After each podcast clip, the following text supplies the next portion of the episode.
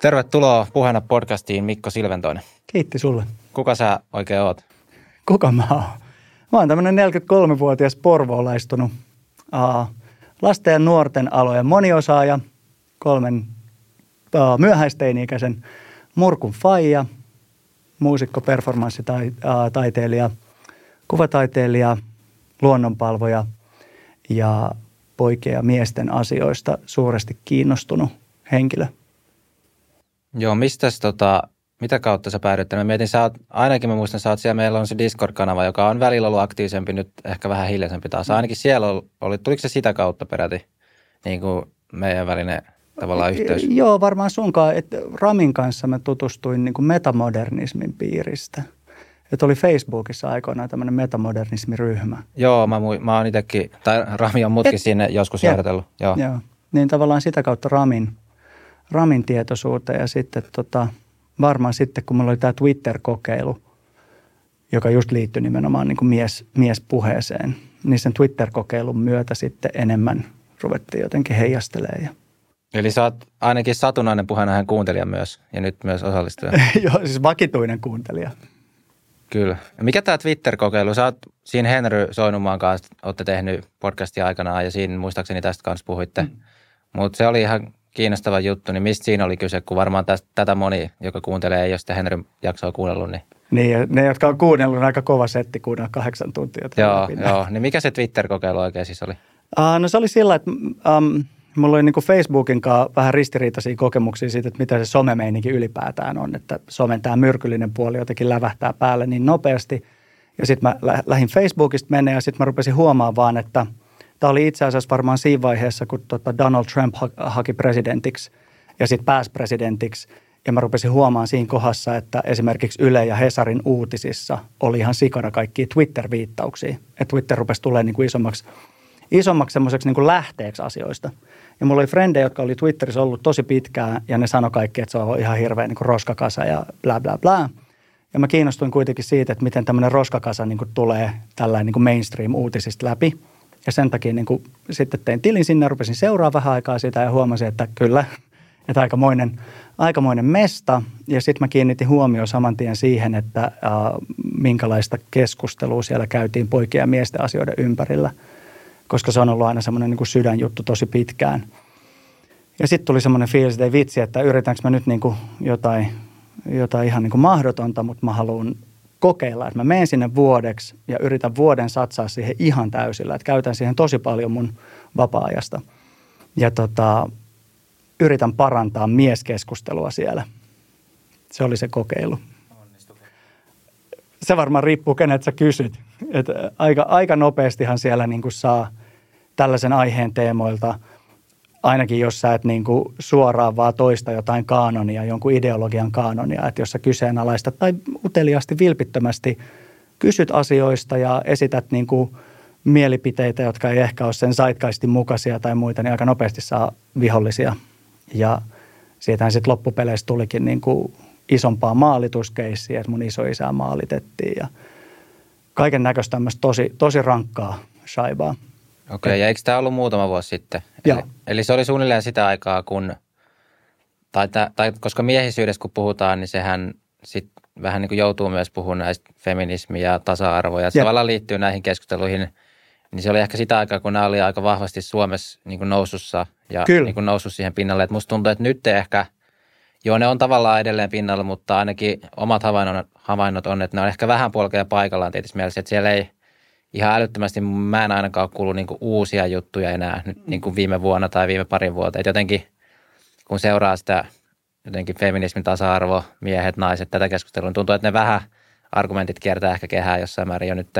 Joo, eikä, eikä mikään ihme, että olisi se, olisi se vähän kummallista, että kun ne poterot oli niin tiiviisti jo niin kuin jaettu ja hyvin vähän pyrkimystä ylittää siltoja suuntaan tai toiseen – ja siltoja, siltoja yrittämiseen, niin kuin ne, jotka yritti rakentaa siltoja, niin hekin sai sitten lokaa niskaan molemmilta puolilta tavallaan siitä, että mitä sä nyt veljeille tai yrität niin kuin näiden tämän vastapuolenkaan. Niin vaikea uskoa, että tässä niin kuin vuosien aikana se olisi ainakaan niin kuin parantunut.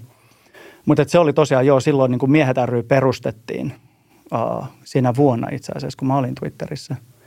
Ja tota, Kum, eikö miehet näitä järjestöjä ole kaksi, niin kumpi tämä Miehet ry nyt on? Miehet ry on se feministinen miesjärjestö. Joo, Joo se perustettiin silloin. Ja tota, sehän oli sitten niinku iso, iso juttu ja sillä ihan, ihan silloin mielenkiintoista, että silloin just kun tämä järjestö perustettiin ja se nosti taas mieskeskustelua ja monenlaista mieskeskustelua esiin, niin että sai olla niinku messissä siinä aallonharjalla siellä Twitterissä yrittämässä jotenkin niin kuin tehdä enemmän semmoista niin kuin laajempaa kuvaa ja synteesiä siitä mieheydestä ja mieskeskustelusta sen sijaan, että olisi ollut vaan niin kuin pommittamassa suoraan. Vaikkakin täytyy myöntää, että nyt näin jälkikäteen katsottuna, niin mulla oli menossa siinä vaiheessa vähän semmoinen astetta rankempi niin kuin red pill kausi niin sanotusti, että, että voi olla, että tänä päivänä, jos mä menisin samalla agendalla, niin, niin tota, viesti voisi olla vähän erilaista. Onko Red Pill viittaakseni tämmöisiä vähän oikeistohenkisiä salaliittoteoria kautta niin kuin mun, mun tapauksessa ei ollenkaan. Ai, ei ollenkaan. Ta- ja tämä on, on itse asiassa aika mielenkiintoista sillä, että kun on, mä oon poistunut Twitteristä ja, ja ylipäätään niin kuin keskittänyt niin kuin somen käyttöön niin enemmän semmoisiin niin mm, sanotaan näin, että mä, mä valikoin tarkemmin, ketä mä seuraan, ketä, mihin mä kommentoin tai kuuntelen. Mulle Red Pill tarkoittaa siis sitä, mitä Red Pillillä tarkoitettiin joskus silloin NS-manosfäärin alkuaikoina – Eli se on niin kuin tavallaan sitä, että, että mä olin ruvennut ekoi kertoi niin kuin todella näkemään, siis oman feministisen herätykseni jälkeen, näkeen niin kuin sitä, että, että okei, että, että mä oon keskittynyt nyt tosi, tosi pitkään ja niin kuin pohtinut ja yrittänyt tarkastella ja kuunnella ikään kuin naisten ja vähemmistöjen asioihin liittyviä teemoja. Ja, ja huomannut siellä paljon epäkohtia sellaisia, mihin sitten on niin kuin keskittänyt huomioon ja sitten sen jälkeen, kun tuntuu, että se, se alue jollain tapaa niin kuin perattu läpi, että mulla on käsityksiä sieltä ja mulla on tietoa toimijoista ja sitten siinä vaiheessa myöskin niin kuin toimijoita rupesi tuleen Suomeen enemmän ja feminismi rupesi nousemaan, niin kuin tämä moderni feminismi, intersektionaalinen feminismi rupesi silloin nousee. Esimerkiksi Tulva-lehdessä oli ekat niin kuin isot transartikkelit ja muut. Niin sen jälkeen mä rupesin kiinnittää huomioon sitten siihen, että okei, että tsekataan muuta juttuja. Sitten mä en ollut aikaisemmin niin kuin kiinnittänyt hirveästi huomioon miehiä poikiin – ja tämä oli niin kuin parikyväsenä ja siitä sitten taas lähti niin kuin semmoinen niin kuin enemmän semmoinen, että mä keskityin sitten tosi paljon poikien ja miesten asioihin. Ja ihan samalla tavalla kuin tapahtuu monesti, kun keskittyy epäkohtiin, niin sieltä rupeaa niin kuin nousemaan niitä epäkohtia kaikkialta. Ja sitten, koska se linkitty sillä läheisesti, kun itsellä on kaksi poikaa, tyttökin, mutta tavallaan niiden kahden pojan kautta siihen just, että minkälaiseen maailmaan he on kasvamassa ja miten poikuutta ja miehet käsitellään, niin siitä tuli semmoinen niin kuin, vähän niin kuin luontainen vastareaktio – jota mä ajattelen sillä red pillinä, että tavallaan niin rupesi näkemään niitä epäkohtia, mistä kukaan ei puhu. Uh, tämmöinen jäbä kuin Warren Farrell, joka on pitkän linjan miestyön edustaja, niin hänellä on vähän samanlainen kokemus, mutta se on niin 60-70-luvulta, silloin niin kuin feminismin ekana aallon aikana niin kuin Jenkeissä. Niin tota, sanotaan, että, että se näkökulma, millä mä halusin parantaa mieskeskustelua Twitterissä, niin se oli mun mielestä ihan legit ja se oli, mä aidosti niin kuin halusin parantaa sitä – mutta tota, ehkä se, ne, se niin kuin oma vastareaktio oli vielä sen verran päällä, että, että jotkut jutut tekisin nyt toisin. Aivan. Mistä muuten nykyään sä seuraat yhteiskunnallista keskustelua tai missä ikään kuin sun mediasyöte on tänä päivänä? Mitä kanavia siihen kuuluu? Uh, no mä pyrin kyllä niin kuin seuraamaan mahdollisimman paljon eri ihan niin kuin tätä, mikä legacy mediaksi sanotaan, niin kuin erilaisia juttuja, BBCtä, CNN, Foxia, Suomessa Yle, Hesari, Ilta-Sanomi, Iltalehteä, uh, Suomen Kuvalehteä, apu. Niin kuin yritän pitää semmoisen mahdollisimman laajan semmoinen legacy media tajun, mutta sitten tavallaan niin kuin teen sellaisia täsmäiskuja, että mulla on täsmällisesti valittu tiettyjä seuraajia, tiettyjä tyyppejä, joita mä seuraan vaikka Twitterissä ja YouTubessa ja Instassa nyt tosi vähän kyllä, mutta Twitter ja YouTube on pääasiassa ne. Ja sitten taas nuorten osalta – sehän tulee niin kuin asiakkailta, niin kuin nuorilta ihmisiltä, jonka tekee duunia ja lasten osalta myöskin. Ja sitten taas tosiaan, kun on kaksi kohta 16-vuotias poika ja 17-vuotias tyttö, niin heiltä tulee aika paljon kamaa kanssa. Joo, kun mä itse huomaan, että, tai mä itse siis käytän Twitteriä jonkin verran, mm. ja mä oon huomannut omassa tämmöisessä mediakulutuksessa just tämä oma niin mediasyöte, että itse asiassa mulla tosi voimakkaasti menee niin kuin tämän sosiaalisen median läpi. Eli vaikka mä kuluttaisin – niin kuin tavallaan perinteisen median juttuja, niin se tapa, millä ne tulee mun tietoisuuteen, niin joko Twitter on niin kuin yksi iso kanava siihen, mm. Ja sitten toinen tosi merkittävä on, että jotkut tutut tai kaverit siis linkkailee niin kuin artikkeleita tai juttuja, että tämä on niin kuin laittaa siis ihan viestille. Mutta sitä, että mä menisin jotenkin pelkästään sinne perinteisen median niin kuin pariin suoraan, niin mä oon itse asiassa, tai just kiinnitin tuossa joku aika sitten huomiota itse, että mä teen sitä itse asiassa tosi vähän nykyään. Et, et vaikka niitä juttuja lukee tai katsoo, kuuntelee silloin tällöin, niin se niin kuin tavallaan se sosiaalinen media on ainakin mulle tullut tosi vahva semmoinen niin kuin väliportti sinne, yep. myös sinne niin kuin perinteiseen yep. mediaan. Ja totta kai se niin kuin vähän filtteröistä johonkin suuntaan, mitä ei välttämättä itse edes tunnista aina. Mm, mm, ja mm. Twitterin yhteydessä just tuosta ollaan tosi paljon puhuttu, että se niin kuin vie ehkä sitä kokemusta johonkin suuntaan, mikä ei välttämättä sitten ole se niin kuin koko kirjo tai jotenkin koko laajuus, millä tavalla pystyisi näkemään eri asioita. Että. Jep, mun mielestä se on ihan super tärkeä taju. Ja sitten silloin kun siinä on niin kuin itse tavallaan siinä tuoksinnassa sillä, että sä oikeasti satsaat siihen, että joka päivä kommentoi tosi paljon ja lukee tosi paljon ja yrittää keskittyä siihen, mitä sieltä tulee, niin mun mielestä niin kuin Tristan Harris ja muut, jotka yrittää herätellä ihmisiä siihen tavallaan siihen algoritmin valtaan, niin on, on niin kuin tärkeitä ääniä siinä, että, että yrittää, yrittäisi nähdä sen, että hei, että nyt kun mä oon täällä algoritmien keskellä, niin ne määrittelee aika paljon sitä mun käsitystä, mutta kyllä sitä vaan niin kuin sokeutuu. Sitä sokeutuu sille ja se, se just se esimerkiksi vuoden Twitter-kokeilu, niin sehän oli aivan omiaan vahvistamaan tiettyjä ennakkokäsityksiä ja ennakkoluuloja suuntaan ja toiseen – että hyvin, hyvin vähän tuli niin kuin purettua ennakkoluuloja siellä. Että niitä taas tulee purettua sitten enemmän niin kuin elävänä ihmisten kanssa, jos, jos niinkään.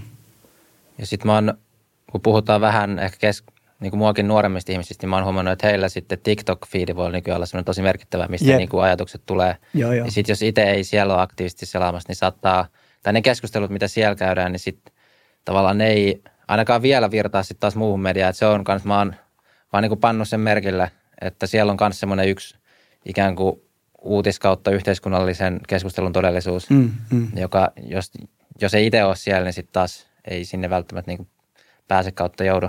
Onko sä kuullut mitään tavallaan sit sieltä TikTokin puolelta, että miten jotain mieheyttä tai miesten asioita, onko siellä niin jotain, jotain spessua, mitä siellä tapahtuu tämän asian? No siis mä esimerkiksi haastattelin Fabia Ronkaista just tuossa ennen jouluun nauhoitettiin ja hän on siis tämmöinen – periaatteessa vaikuttaja. Taitaa olla yli 70 000 seuraajaa TikTokissa nykyään okay. jo. Tämmöinen 21V taisi olla. Okay. Niin just hänen kanssa puhuttiin kanssa vähän näistä miehisyyteen liittyvistä mm. teemoista, että mitä malleja sieltä tulee. Ja mm. No yksi ilmiöhän, mikä nousi TikTokin kautta, oli tämä Andrew Tate-ilmiö. Mm. Olet mm. varmaan törmännyt. No, siihen itse asiassa mä oon seurannut Tatea niin kuin paljon ennen kuin siitä tuli mitenkään kuuluisa. Joo. Koska se on ollut, niin kuin, ollut tärkeä osa tätä, että mä oon yrittänyt – pitää tajun siitä, että missä mennään NS-manosfäärin niin kuin eri osa-alueilla, että heitä on täyttänyt tietynlaisen tyhjön yhdessä kohdassa, niin se on aika, aika, voisin sanoa, että keskimääräistä varmasti paremmin tiedän, mistä on kyse. Okei, no hyvä, voi siitäkin kohta vähän keskustella, Joo. mutta se taisi olla TikTok, TikTok taisi olla se merkittävin kanava tuossa viime vuonna, mistä se niinku oikein buumasi niinku tosi laajaan tietoisuuteen. Jep, jep. Ja sitten jälleen kerran, sit, sehän tietää, että jos on TikTok, niin sen tietää, että tuskin buumasi sillä, että jengi tsiigaa jotain teitin kahden tunnin puheita, vaan sieltä niin kuin klippejä hänen, hänen niin kuin jutuista irrotettuna kontekstistaan ja mahdollisimman tietysti raflaavia klippejä, koska algoritmi toimii sielläkin, että se mikä saa eniten klikkauksia, se mikä saa eniten pöhinää aikaan, niin sitä myös jaetaan sitten jengille. Mikä sun nähdäksesi on siis se lokero, jonka se teit täyttää tässä monosfäärissä? Uh, no mun mielestä tässä oli ihan mielenkiintoinen semmoinen, tota, siis tämä vanha, vanha tota, Red Pill jäbä, tämä Sergeant of Akkad, joka on siis, mikä se oikein nimi on kuin Benjamin joku, jolla on tota, nykyään hän on mukana tämmöisessä Lotus Eaters nimisessä, nimisessä someprogiksessa. Niin niillä oli tämmöinen keskustelu, jossa ihan hyvin niin kuin puhuttiin siitä, että uh, ja, tä, ja mä en nyt suoraan alleviivaa tätä, että tämä on se, mitä tapahtuu, mutta on johonkin siihen suuntaan. Eli jossain vaiheessa Jordan Peterson nousi niin kuin isoksi nimeksi. Ja siitä tuli sitten monille miehille ihan vilpittömästi semmoinen hahmo, joka ekaa kertaa puhuu sillä tavalla, että se koskettaa ja oikeasti niin kuin herättelee funtsi omaa elämäänsä uusilla näkökannoilla ja, ja tukee sellaista mieheyttä, minkä monet koki äärimmäisen elähdyttäväksi ja voimauttavaksi. Ja sitten kun Peterson, hänelle tuli tämä päihdeongelma tai jäi koukkuun, jäi koukkuun noihin ilmeisesti bensoihin ja tota, katos oikeasti skenestä, eihän hänestä kuulu hirveästi mitään niin kuin vuoteen pariin. Niin tämä on se kohta, jossa sitten Andrew Tate ja muut Andrew Tatein kaltaiset hahmot, jos ajattelee Fresh and Fit podcastia esimerkiksi ja muita tällaisia uh, semmoisia vähän räikeämpiä, räikeämpiä tavallaan miespodcasteja niin, ja hahmoja, niin se on se kohta, missä he ikään kuin puski läpi. Ja mä voisin ajatella, että vaikka mä en ihan suoraan tietenkin tämän ihan niin kuin mutu, enkä voi sanoa niin kuin suoraan, että näin tapahtuu, mutta aika tarkasti skeneen seuranneena ja seuraavana, niin voisin ajatella, että tässä oli semmoinen kohta, jossa olisi ollut mahis, että ikään kuin tämmöinen somen mieskeskustelu ja muu olisi saavuttanut ikään kuin seuraavan levelin. Ja mä tarkoitan levelillä sitä, että oltaisiin haluttu käsitellä asioita laajemmin, syvällisemmin, monikulmaisemmin, älykkäämmin, myös niin kuin tunneälyllisemmin. Ja jos Jordan Peterson ei olisi tipahtanut pois siitä skenestä, niin olisi saattanut olla, että hänen vanavedessään olisi tämmöinen niin kuin ilmiö syntynyt. Mutta koska se tipahti pois siitä skenestä ja hän oli oikeasti siinä vaiheessa ainoa, joka oli niin, mit, niin, niin isossa mittakaavassa niin kuin tunnettu ja vetovoimainen, niin tota, se tipahti pois, jolloin sitten semmoiset, ja jälleen TikTokin nousu ja semmoiset niin kärkevämmät, nopeammat, helpommin samaistuttavat, helpommin primitiivisiä tunteita ikään kuin triggeröivät hahmot, niin kuin niille vapautui isompi tila. Ja se on hyvin vaikea – etenkin niin kuin nuorempana on niin kuin hyvin vaikea vastustaa. Sitä on vaikea vastustaa vanhempanakin tai niin kuin monikäisenä niin kuin keski, keski-ikään lähestyvänä ihmisenä tai jotkut sanoo keski-ikäisenä. Niin saatika sitten nuorempana sitä semmoista niin kuin sitä dopamiinirushia, sitä, että kaikki on niin selkeää, kaikki on niin mustavalkoista, kaikki on niin, niin kuin halkipoikkipinoa. Niin mä, mä ajattelen sillä, että tässä on, tämä on niin kuin yksi varteutettava teoria – Jep, no Petersonhan ei ole sanonut edes mitään oikeasti hirveän niin kuin radikaaleja, mutta ei tietenkään. Teitil, teitil sitten taas, mä itsekin muistan niin kuin videot, mitä nähnyt, niin sitten taas osa jutuista oikeasti on aika semmoisia, että miten vaikka tuhoat niin kuin naisen itsetunnon, tai Jep. siis jotain niin kuin tämmöisiä, niin tavallaan, että jos, jos jotenkin se, se perustuu hirveästi, ainakin se mitä mä oon nähnyt siitä teitissä, niin se, se on niin kuin oikein hakeista vastakkainastelua. Mm, niin kuin, mm. niin kuin joo, joo, tosi, joo, siis tosi, täysin, niin kuin, täysin ja oikein niin kuin piehtaroi. Niin, kyllä. Sehän on hänen koko se juttu – ja sitten samaan aikaan se, että, että tavallaan, uh, jotta sä voit olla semmoinen niin kuin cool guy ja hot guy ja menestyvä jäbä, niin sun pitää jollain tapaa saada tämä freaking cobra mindset, että sä oot niin kuin jatkuvasti taistelussa ja jatkuvasti niin kuin valmiina hyökkää ja, ja tällaista. Ja, ja se on niin kuin, sehän tietysti vetoaa sellaisena aikana, kun kaikki on vähän sellainen niin kuin hähmästä ja ei ole hirveästi mitään, mistä nappata kiinni ja miehen mallit ja miehen esikuvat on käytännössä niin kuin mä voisin sanoa jopa poissa olevia. Koska ei se riitä, että jossain leffassa on, on mies pahis.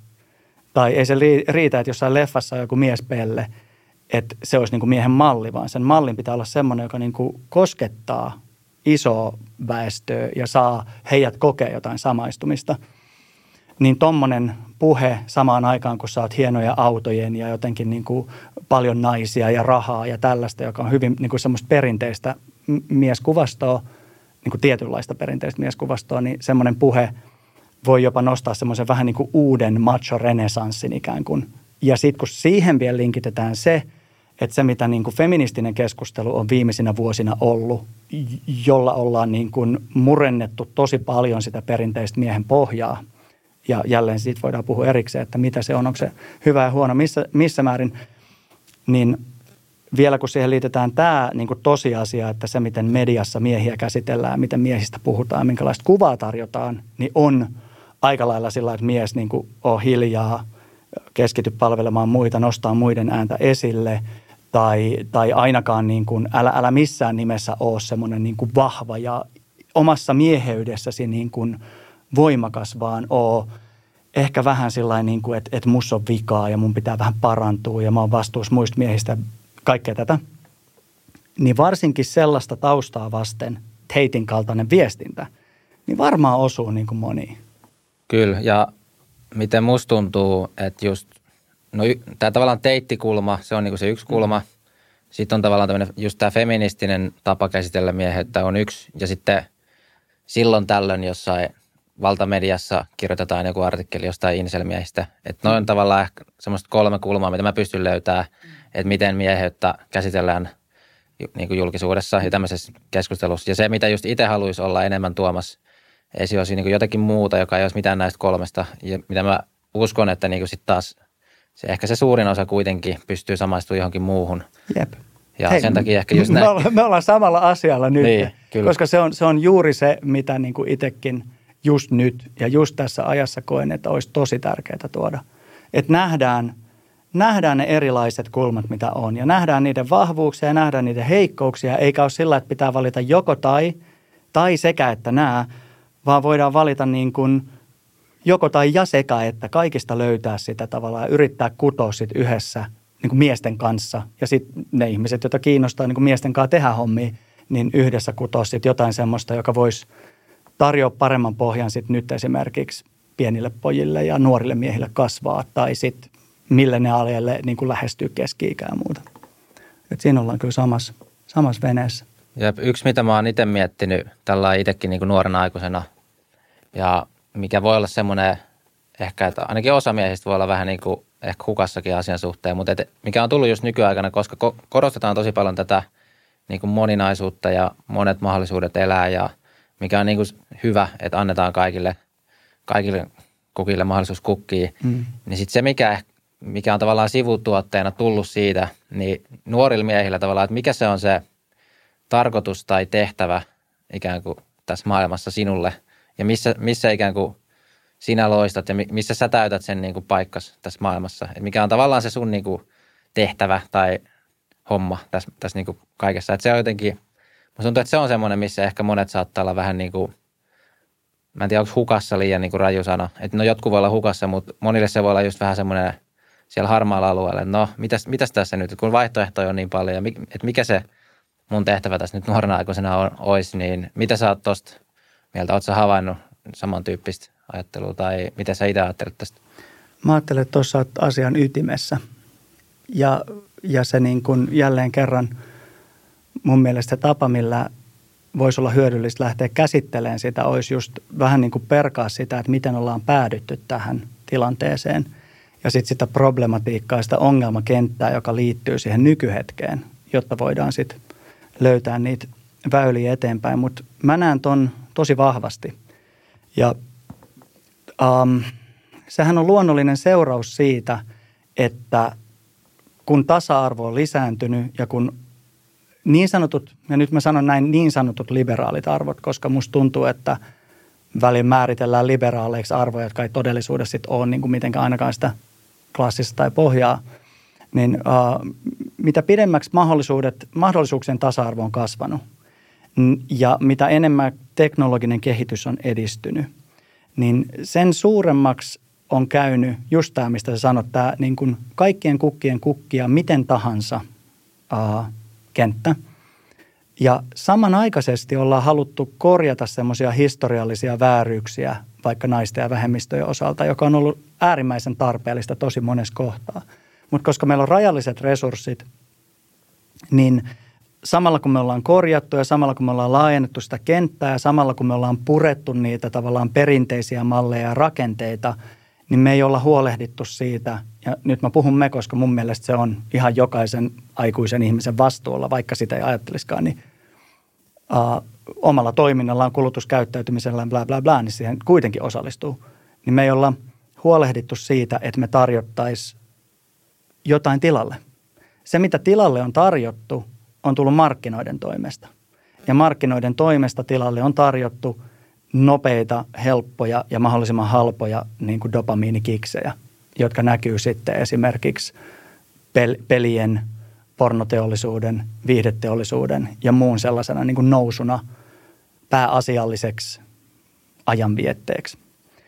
Ja jos mä mietin itseeni nuorena miehenä – Mä oon ollut tosi anarkistinen ja semmoinen, niin kuin, että mä halunnut vaikuttaa yhteiskunnallisiin asioihin, ollut mukana järjestämässä niin kuin miekkareita, ollut talonvaltauksissa ja tällaisissa. Niin se semmoisen niin vaikuttavan miehen hahmo, niin sitä on ollut kaikkialla. Kaikki leffat on ollut täynnä semmoisia miehiä, jotka haluaa vaikuttaa ja ne lähtee sitä kohti. On ollut erilaisia, osa niistä on ollut sitten niin täysiä kusipäitä ja osa on ollut tosi hyviä tyyppejä, bla bla bla, mutta kuitenkin semmoisia niin miehiä, jolla on selkeä visio ja against all odds, ne haluaa toteuttaa sen vision. Ja yleensä se visio on jotain, joka hyödyttää sitten kaikkia, pelastaa maailma tai, tai tehdä jotain hyvää. Totta kai niin kuin jälleen kerran sit pahiksi, mutta yleensä niissä leffoissa pahikset ei pääse voittamaan. niin kuin isoissa leffoissa. Uh, niin musta tuntuu, että nyt kun mä katson vaikka näitä omia 16 vuotta pian täyttäviä teinipoikia ja juttelen heidän kanssaan, niin ne miehen mallit, mihin he törmää arjessaan tai somen kautta, niin siellä on hyvin vähän tarttumapintaa. Ja siksi mä uskon, että Teitin kaltainen tyyppi esimerkiksi, niin siinä on ihan selkeä tarttumapinta. Ihan sama mitä se on, siinä on selkeä tarttumapinta. Että toi hukassa oleminen mun mielestä, sähän, sähän oot hukassa vasta, jos ajatellaan, että on joku päämäärä. Ja mun mielestä voi niin kuin ajatella, että nuoret miehet osittain voikin olla hukassa siinä just siinä merkityksellisyyden ja semmoisen oman paikan löytämisen uh, teemoissa – niin, että mistä sun arvo tulee niin kuin Jep. kaikille muille? Tai mikä se, mistä se miehen arvo tulee? No toi on mielestäni ihan superhyvä kysymys. Ja itse asiassa tässä niin kuin tätäkin keskustelua varten vielä päivitin vähän, päivitin vähän niin kuin tietouttani ja lueskelin aika paljon tutkimuksia tähän liittyen ja sitten juttelin omien teinien kanssa ja, ja muiden ihmisten kanssa. Ja toi tuntuu siltä, että, että silloin kun mä oon ollut nuori, niin on ollut aivan selvää, että miehen arvo tulee se, niin kuin miehen arvo tulee tietyistä asioista, joihin liittyy tosi vahvasti esimerkiksi just semmoinen niin onnistuminen ja menestyminen, johon liittyy tosi vahvasti se turvaaminen ja tuottaminen, johon liittyy se semmoisena niin kuin voimakkaana itse, itseis, itsessään riittäväisenä, riittoisena hahmona oleminen. Ja itse asiassa nyt kun miettii sitä, niin tämä miehen arvo ei hirveästi ole muuttunut jos mä mietin vaikka sitä keskustelua, mitä on seurannut viimeisten vuosien ajan siitä niin kuin miehen roolien purkamisesta ja tavallaan toksisen maskuliinisuuden ja, ja tämmöisen niin kuin vanhojen miesten ja tunkkasten miesten mallien purkamisesta, niin sielläkin ytimessä näyttää olevan se, että miehen arvo tulee siitä, että hän on hiljaa ja nostaa muita esille. Miehen arvo tulee siitä, että hän tunnistaa etuoikeutensa ja antaa, käyttää sitä tunnistamista muiden hyväksi – ja miehen arvo tulee siitä, että jos hänellä on jonkinnäköinen alusta, jonka kautta hän saa äänensä ulos, niin hän käyttää sen alustan nostaakseen muiden ääntä. Eli edelleen miehen arvo tulee siitä, mitä hän on muille. Ja jos ajattelee sitä, että okei, nuoret miehet kasvaa tässä todellisuudessa, se arvopohja ei ole muuttunut mihinkään. Mutta aikaisemmin tähän muille. Siis ainahan mies on ollut arvostettu sitä kautta, että hän on valmis uhraamaan henkensä. Siis hetkinen, eikö miehellä mm. ole itseisarvoa? Se on aika hyvä kysymys. Itse asiassa toi tosi hauska, kun just mä tsiikasin semmoisen väittelyn, jossa oli niin feministi ja antifeministimiehiä, jotka keskustelee tästä aiheesta. Ja joku sanoo just näin, että, että miehellä ei ole itseisarvoa. Ja, ja sitten tota, ne toiset rupeaa dissaan sitten täysin, että onhan ja tämähän on patriarkaalinen yhteiskunta ja muuta. Mutta sitten kun sitä rupeaa miettimään, että mitä se tarkoittaa se itseisarvo, niin eikö se tarkoita sitä, että jos me kävellään kadulla ja me nähdään siinä mies makaamassa, tai me nähdään siinä nainen makaamassa, tai kuka tahansa muu makaamassa, lapsi makaamassa, niin eikö se itseisarvo tarkoittaa sitä, että ihan samalla tavalla jengi keskittyisi sen ihmisen hätään ja pysähtyisi siihen – tai jos me nähdään riitatilanne kahden ihmisen välillä ihan riippumatta niiden sukupuolesta tai, tai muuta tällaista, niin mä ajattelen, että itseisarvo, totta kai tämä on jälleen kulttuurista riippuvaista, ja nyt me puhutaan pääasiassa niin kuin länsimaisen ja suomalaisen kulttuurin piirissä, niin mä ajattelen, että varmaan jonkinnäköinen itseisarvo on, mutta se on suhteessa moneen muuhun arvostettuun niin aika matala, mä ajattelisin – jolloin tämä, just tämä tavallaan, jos nuoret miehet ei näe ympärillään ja ympäristössään semmoisia esikuvia, joihin he voi kiinnittää sen merkityksellisyyden ja sen arvon, ja heille ei tarjota mitään parempaa. Päinvastoin, että se, se maisema, missä nuoret miehet kasvaa, on täynnä sitä, että mieheydessä on itsessään jotain vikaa ja korjattavaa ja, ja mieheys jopa – niin kuin mun tytär sanoi hyvin tällainen näin, että, että yleisesti voisi ajatella sillä, että hän ajattelee, että, että aika moni hänen ikäisistään tytöistä tai pojista, niin jos pitäisi antaa plus- tai miinusmerkki uh, miehelle tai naiselle tai maskuliinisuudelle ja feminiinisyydelle, niin maskuliinisuudelle annettaisiin se negatiivinen merkki. Niin, niin tämmöisessä jotenkin sen nuoren miehen arvo, joka arvostus pysyy samana, mutta sillä ei ole paikkaa, mihin kiinnittää se ja tehdä se niin kuin, to own it. Mun mielestä se on jännä. Tähän kaikkeen tavallaan mun mielestä liittyy yksi semmoinen paradoksi. Hmm. Ja tota, mä oon nyt muutamilta vierailta just kysynyt, tai ollaan kysytty tässä, että mit, mitä on niin kuin hyvä mies hänen mielestään. Ja yksi, ketä tässä just ei ole vielä julkaistu jaksoa, tai no itse asiassa on julkaistu silloin, kun tämä tulee ulos, mutta sä et ole vielä voinut kuunnella sitä. Haasteltiin tämä Immua, joka on siis Cannonballin tämmöinen entinen rikollis, ah, pomo. Jep. Ja sitten hän, mä en ihan sanatarkasti muista, mutta kutakuinkin sanoi, että yksi niin kuin hyvän miehen tavallaan tunnusmerkki on sen, että pitää puheensa.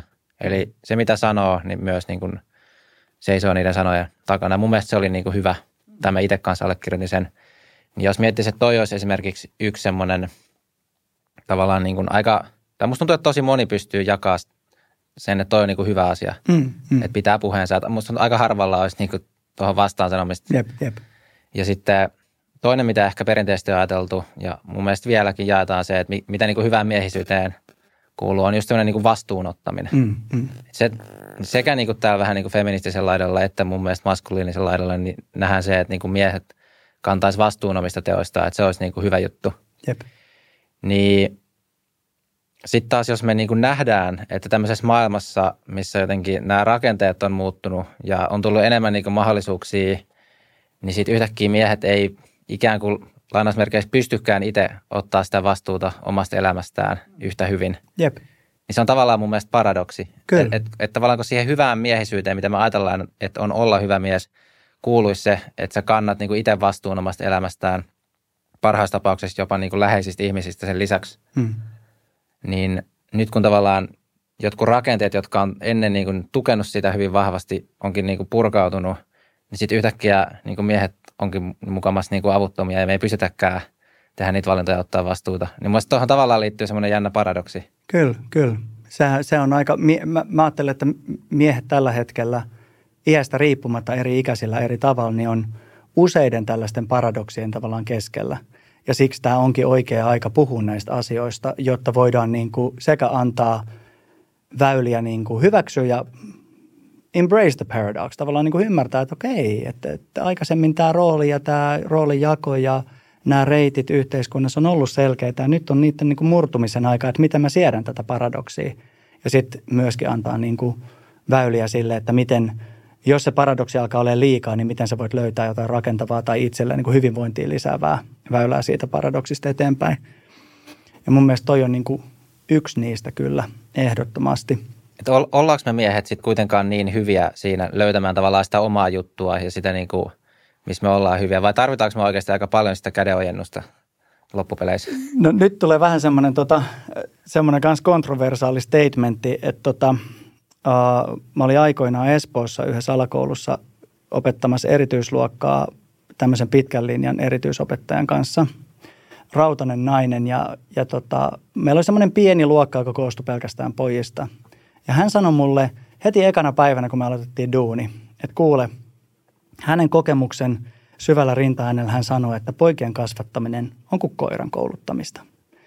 Että pojat on niin yksinkertaisia, että jos sä annat niille selkeät rajat, selkeät säännöt ja palkitset niitä oikeassa kohdassa, niin he tekee ihan mitä vaan. He pysyy hyvän tuulisina, heillä pysyy tasapaino, ei tule enempää ongelmia. Ja vaikka mä en niin kuin ihan näillä sanoilla ikinä sitä sanois, niin silti mä kyllä ajattelen, ja tämäkin on ristiriidassa ehkä senkaan, mitä mä olisin sanonut vuosia sitten, mutta mä kyllä ajattelen, että miehillä on semmoista, ja jälleen keskimäärin, mehän on niin kuin normaali jakauma, jonka ääripäissä on kaiken näköisiä poikkeuksia, mutta keskimäärin miehillä on sellaista niin kuin hyvänlaatuista yksinkertaisuutta, joka nauttii siitä, että asiat on selkeitä on selkeästi määriteltyjä rooleja, rajoja ja semmoinen niin kuin luova ajattelu, joka rikkoo niitä ja, ja ikään kuin haastaa pohtimaan merkityksiä ja löytämään merkityksiä sekaisista jutuista, niin sellaisesta nauttii harvempi mies. Ja mä ajattelisinkin, että, että, että se ei ole mun mielestä merkki just mistään uusavuttomuudesta tai siitä, että miehet nyt ei vaan niin kuin osaa hoitaa hommia, että ne on vaan semmoisia niin huonolla tavalla niin ikuisia pikkupoikia, vaan se on vaan se, mä uskon hyvin vahvasti semmoiseen niin geneettiseen komponenttiin tässä ja semmoiseen jatkuvuuteen tavallaan sieltä ihmiskunnan alkuhämäristä asti, että minkälaiseen roolitukseen, minkälaiseen toimintaan meidän kognitio on ikään kuin kehittynyt. Ja tällainen tilanne, missä kaikki on hajallaan, ei ole hirveästi niin kuin mitään muuta tarttumapintaa tavallaan mieheydelle kuin näitä kielteisiä viestejä, a, tai sitten sellaisia, että se tavoiteltava mieheys on jotain sellaista, joka jälleen vaan tukee muita, ikään kuin, että, että se on sun he for she – tai sitten tällaisia äärimmäisiä ikään kuin, niin kuin tosi materialistisia, kylmiä, kovia ja nopeita triggereitä. Niin tällaisessa ympäristössä, jossa ei ole mitään semmoista selkeää, niin se oman merkityksellisyyden tavallaan niin kuin löytäminen on iso haaste. Onneksi tähän mun nähdäkseni niin kuin ihan viimeisinä vuosina on noussut, jos ajattelee somea, niin noussut tekijöitä. Et, et on useita YouTube-kanavia esimerkiksi, jotka on suunnattu parikymppisille miehille, jopa vähän nuoremmin, niin kuin 16-20 ja siitä vähän ylöspäin, jotka ei ole mitään sikaniska-meininkiä, ne ei ole myöskään mitään niin kuin alistuvaa, alistuvaa itsessäälimieheyttä – Ne ei ole konservatiivisia sillä tavalla, että siellä on niin kuin pelkästään konservatiiviset arvot taustalla, jossa mä en itse ajattele, että on mitään vikaa, mutta että se on kuitenkin niin kuin nykyajassa se on yksi semmoinen niin kuin aika vaikea alue. Uh, vaan ne on semmoisia, että siinä pyritään, niin kuin, pyritään saamaan miehet oikeasti herään siihen, että hei, tämä on ainutkertainen elämä – sulla on niin kuin kaikki käytettävissä. Jos sä oot syntynyt tänne länsimaihin ja sulla on niin kuin, sä et ole jossain niin kuin ihan niin kuin supersurkeassa tilanteessa, jos, jos sulla on niin kuin about niin kuin, tavallaan tavanomainen kognitio, että sä pystyt niin kuin käsittelemään normaalisti asioita, sulla on ihan hirveät oppimisvaikeuksia ja muuta, niin se, että viettää päivätolkulla esimerkiksi pelkästään pelaten, päihtyen, syöden sipsejä, kattoen paskaa tai pornoa, niin – onko tämä nyt ihan oikeasti se tavallaan se niin kuin elämä, missä löydät sitä merkityksellisyyttä. Ja sitten siihen tarjotaan vaihtoehdoksi semmoisia tosi niin kuin kasvattavia hyviä juttuja, jotka ei kuitenkaan mene siihen asti, että tavallaan nyt sulla täytyy olla sixpack ja sulla pitää olla näin isot rintalihakset, jotta kukaan voi tykätä susta, koska sekin on yksi kene sitten. Jep, jep. Et, et onneksi sitä, sitä mä, mä niin ajattelen, että sitä ollaan huomaamassa ja sinne on tullut tekijöitä, jotka haluaa kannustaa ja tarjota miehille tällaisia niin kuin jotenkin niin kuin metamoderneja malleja. Uh, et siihen ehkä sitä haluaisi niin kuin tukea vielä enemmän sitä skeneen. Yksi, mikä liittyy tähän, ja tämä on oikeastaan ei pelkästään miehiä, vaan ihan kaikki ihmisiin myös liittyy, mitä mä oon miettinyt tässä viime päivinä, ja on niin kuin huomio. Mm. Eli miten niin kuin huomio, tavallaan, että miten huomio jakautuu nykymaailmassa, miten sitä saa, ketkä sitä – antaa. Ja mä niin kuin tulin tämmöiseen vähän tulkintaan, että nykymaailmassa on hirveästi tekijöitä, jotka pyytää tai vaatii meiltä huomioon, mutta vähemmän on käytännössä ihmisiä, koska koneet nyt, mä en ajattele, että koneet pystyisi antaa meille oikeastaan huomioon. Mm. Eläimet pystyy, jotkut kotieläimet tai tämmöiset, mutta niin kuin ihmiset, niin sitten näitä on vähemmän ehkä, jotka niin kuin antaa huomioon. Mä itse asiassa otin itselleni tämän vuoden 2023 teemaksi, että mä yritän keskittyä siihen, että mä niin kuin – antaisin huomioon ihmisille, mm, mm. jos vaan niin kuin mahdollista eri tilanteissa. Mm. Niin miten nykymaailmassa miehet voi saada huomioon? Tämä siis, koska tämä on mun mielestä niin kuin yksi, mitä mä oon miettinyt, koska musta tuntuu, että hirmu moni mies saattaa olla tilanteessa, jos oikein kukaan ei välttämättä anna niille huomioon. Jep, jep. Ja kun ajattelet, että mitkä on ne välineet, millä sitä huomioon lähtee hakemaan. Että jos rupeaa purkaan sitä, niin ensiksihän se huomio tietysti sun ulkonäöllä. Ja sitten ruvetaan miettiä, että minkälainen mies saa pelkästään ulkonäöllä huomioon. Jos et saa joku niin kuin syntymäfriikki, niin se vaatii aika paljon duunia. Sä et niin kuin miehenä saa huomioon välttämättä. Okei, se voit, okei, yksi tapa tietysti on se, että sä vaan pukeudut niin kuin ihan supersiististi, sulla on aina puku päällä. Tai sitten, että sulla on aina, aina maastopuku päällä. Mutta tavallaan sillä, että jos ajattelee, että sä oot tavallinen ihminen – niin se vaatii sitä, että sä käyt ahkerasti salilla, sit sä pidät vaatteita, jotka paljastaa sen, että sä oot käynyt ahkerasti salilla. Siltä vaan sä varmaan saat. Sä voit hommaa tatskoja, Sillä tavalla sä varmaan saat huomioon.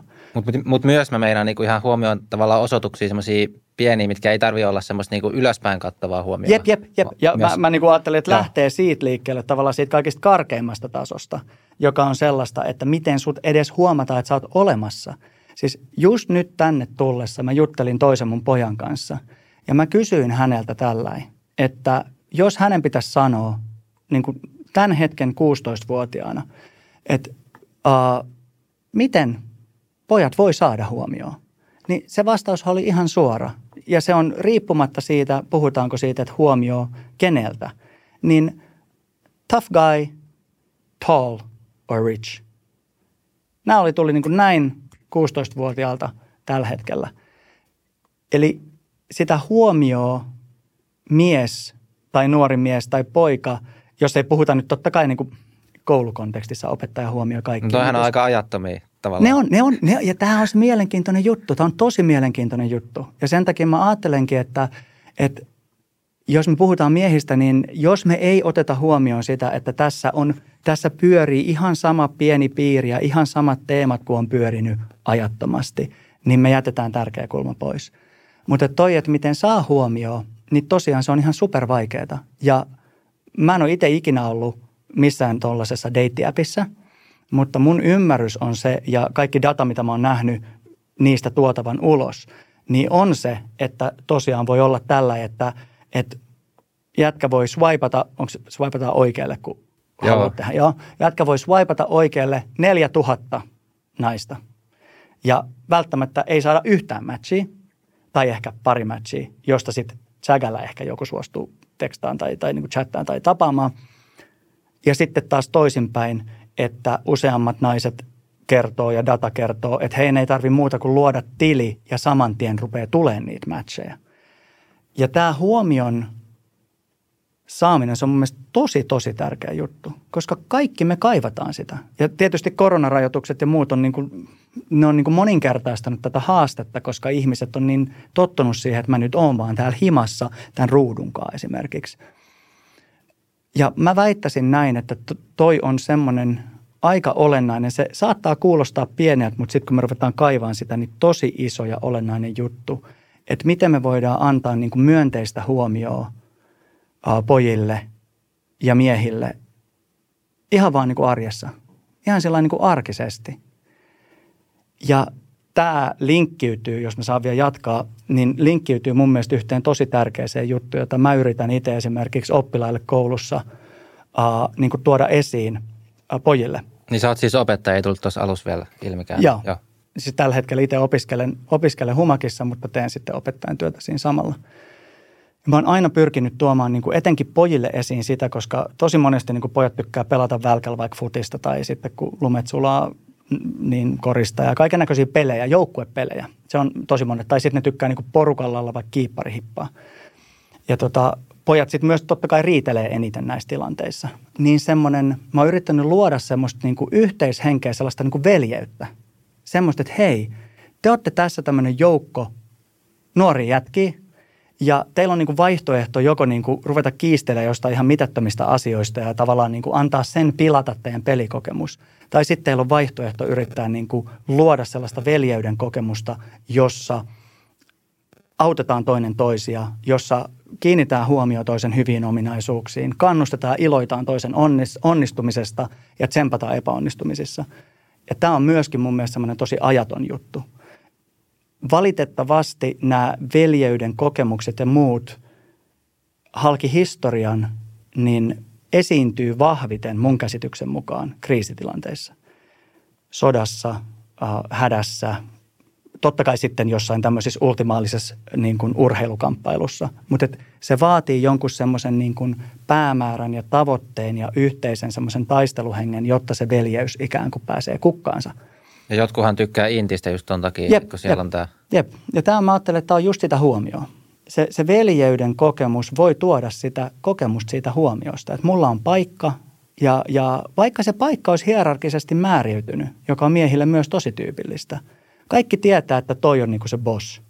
Et kun toi sanoo jotain, niin jengi nauraa ja jos toi lähtee johonkin, niin suuri osa haluaa lähteä messiin, niin silti se sun kokemus siitä, että sä oot silti messissä tässä, vaikka sä et ole se top dog, niin se voi jo tuoda sitä tavallaan niin kuin merkityksellisyyttä.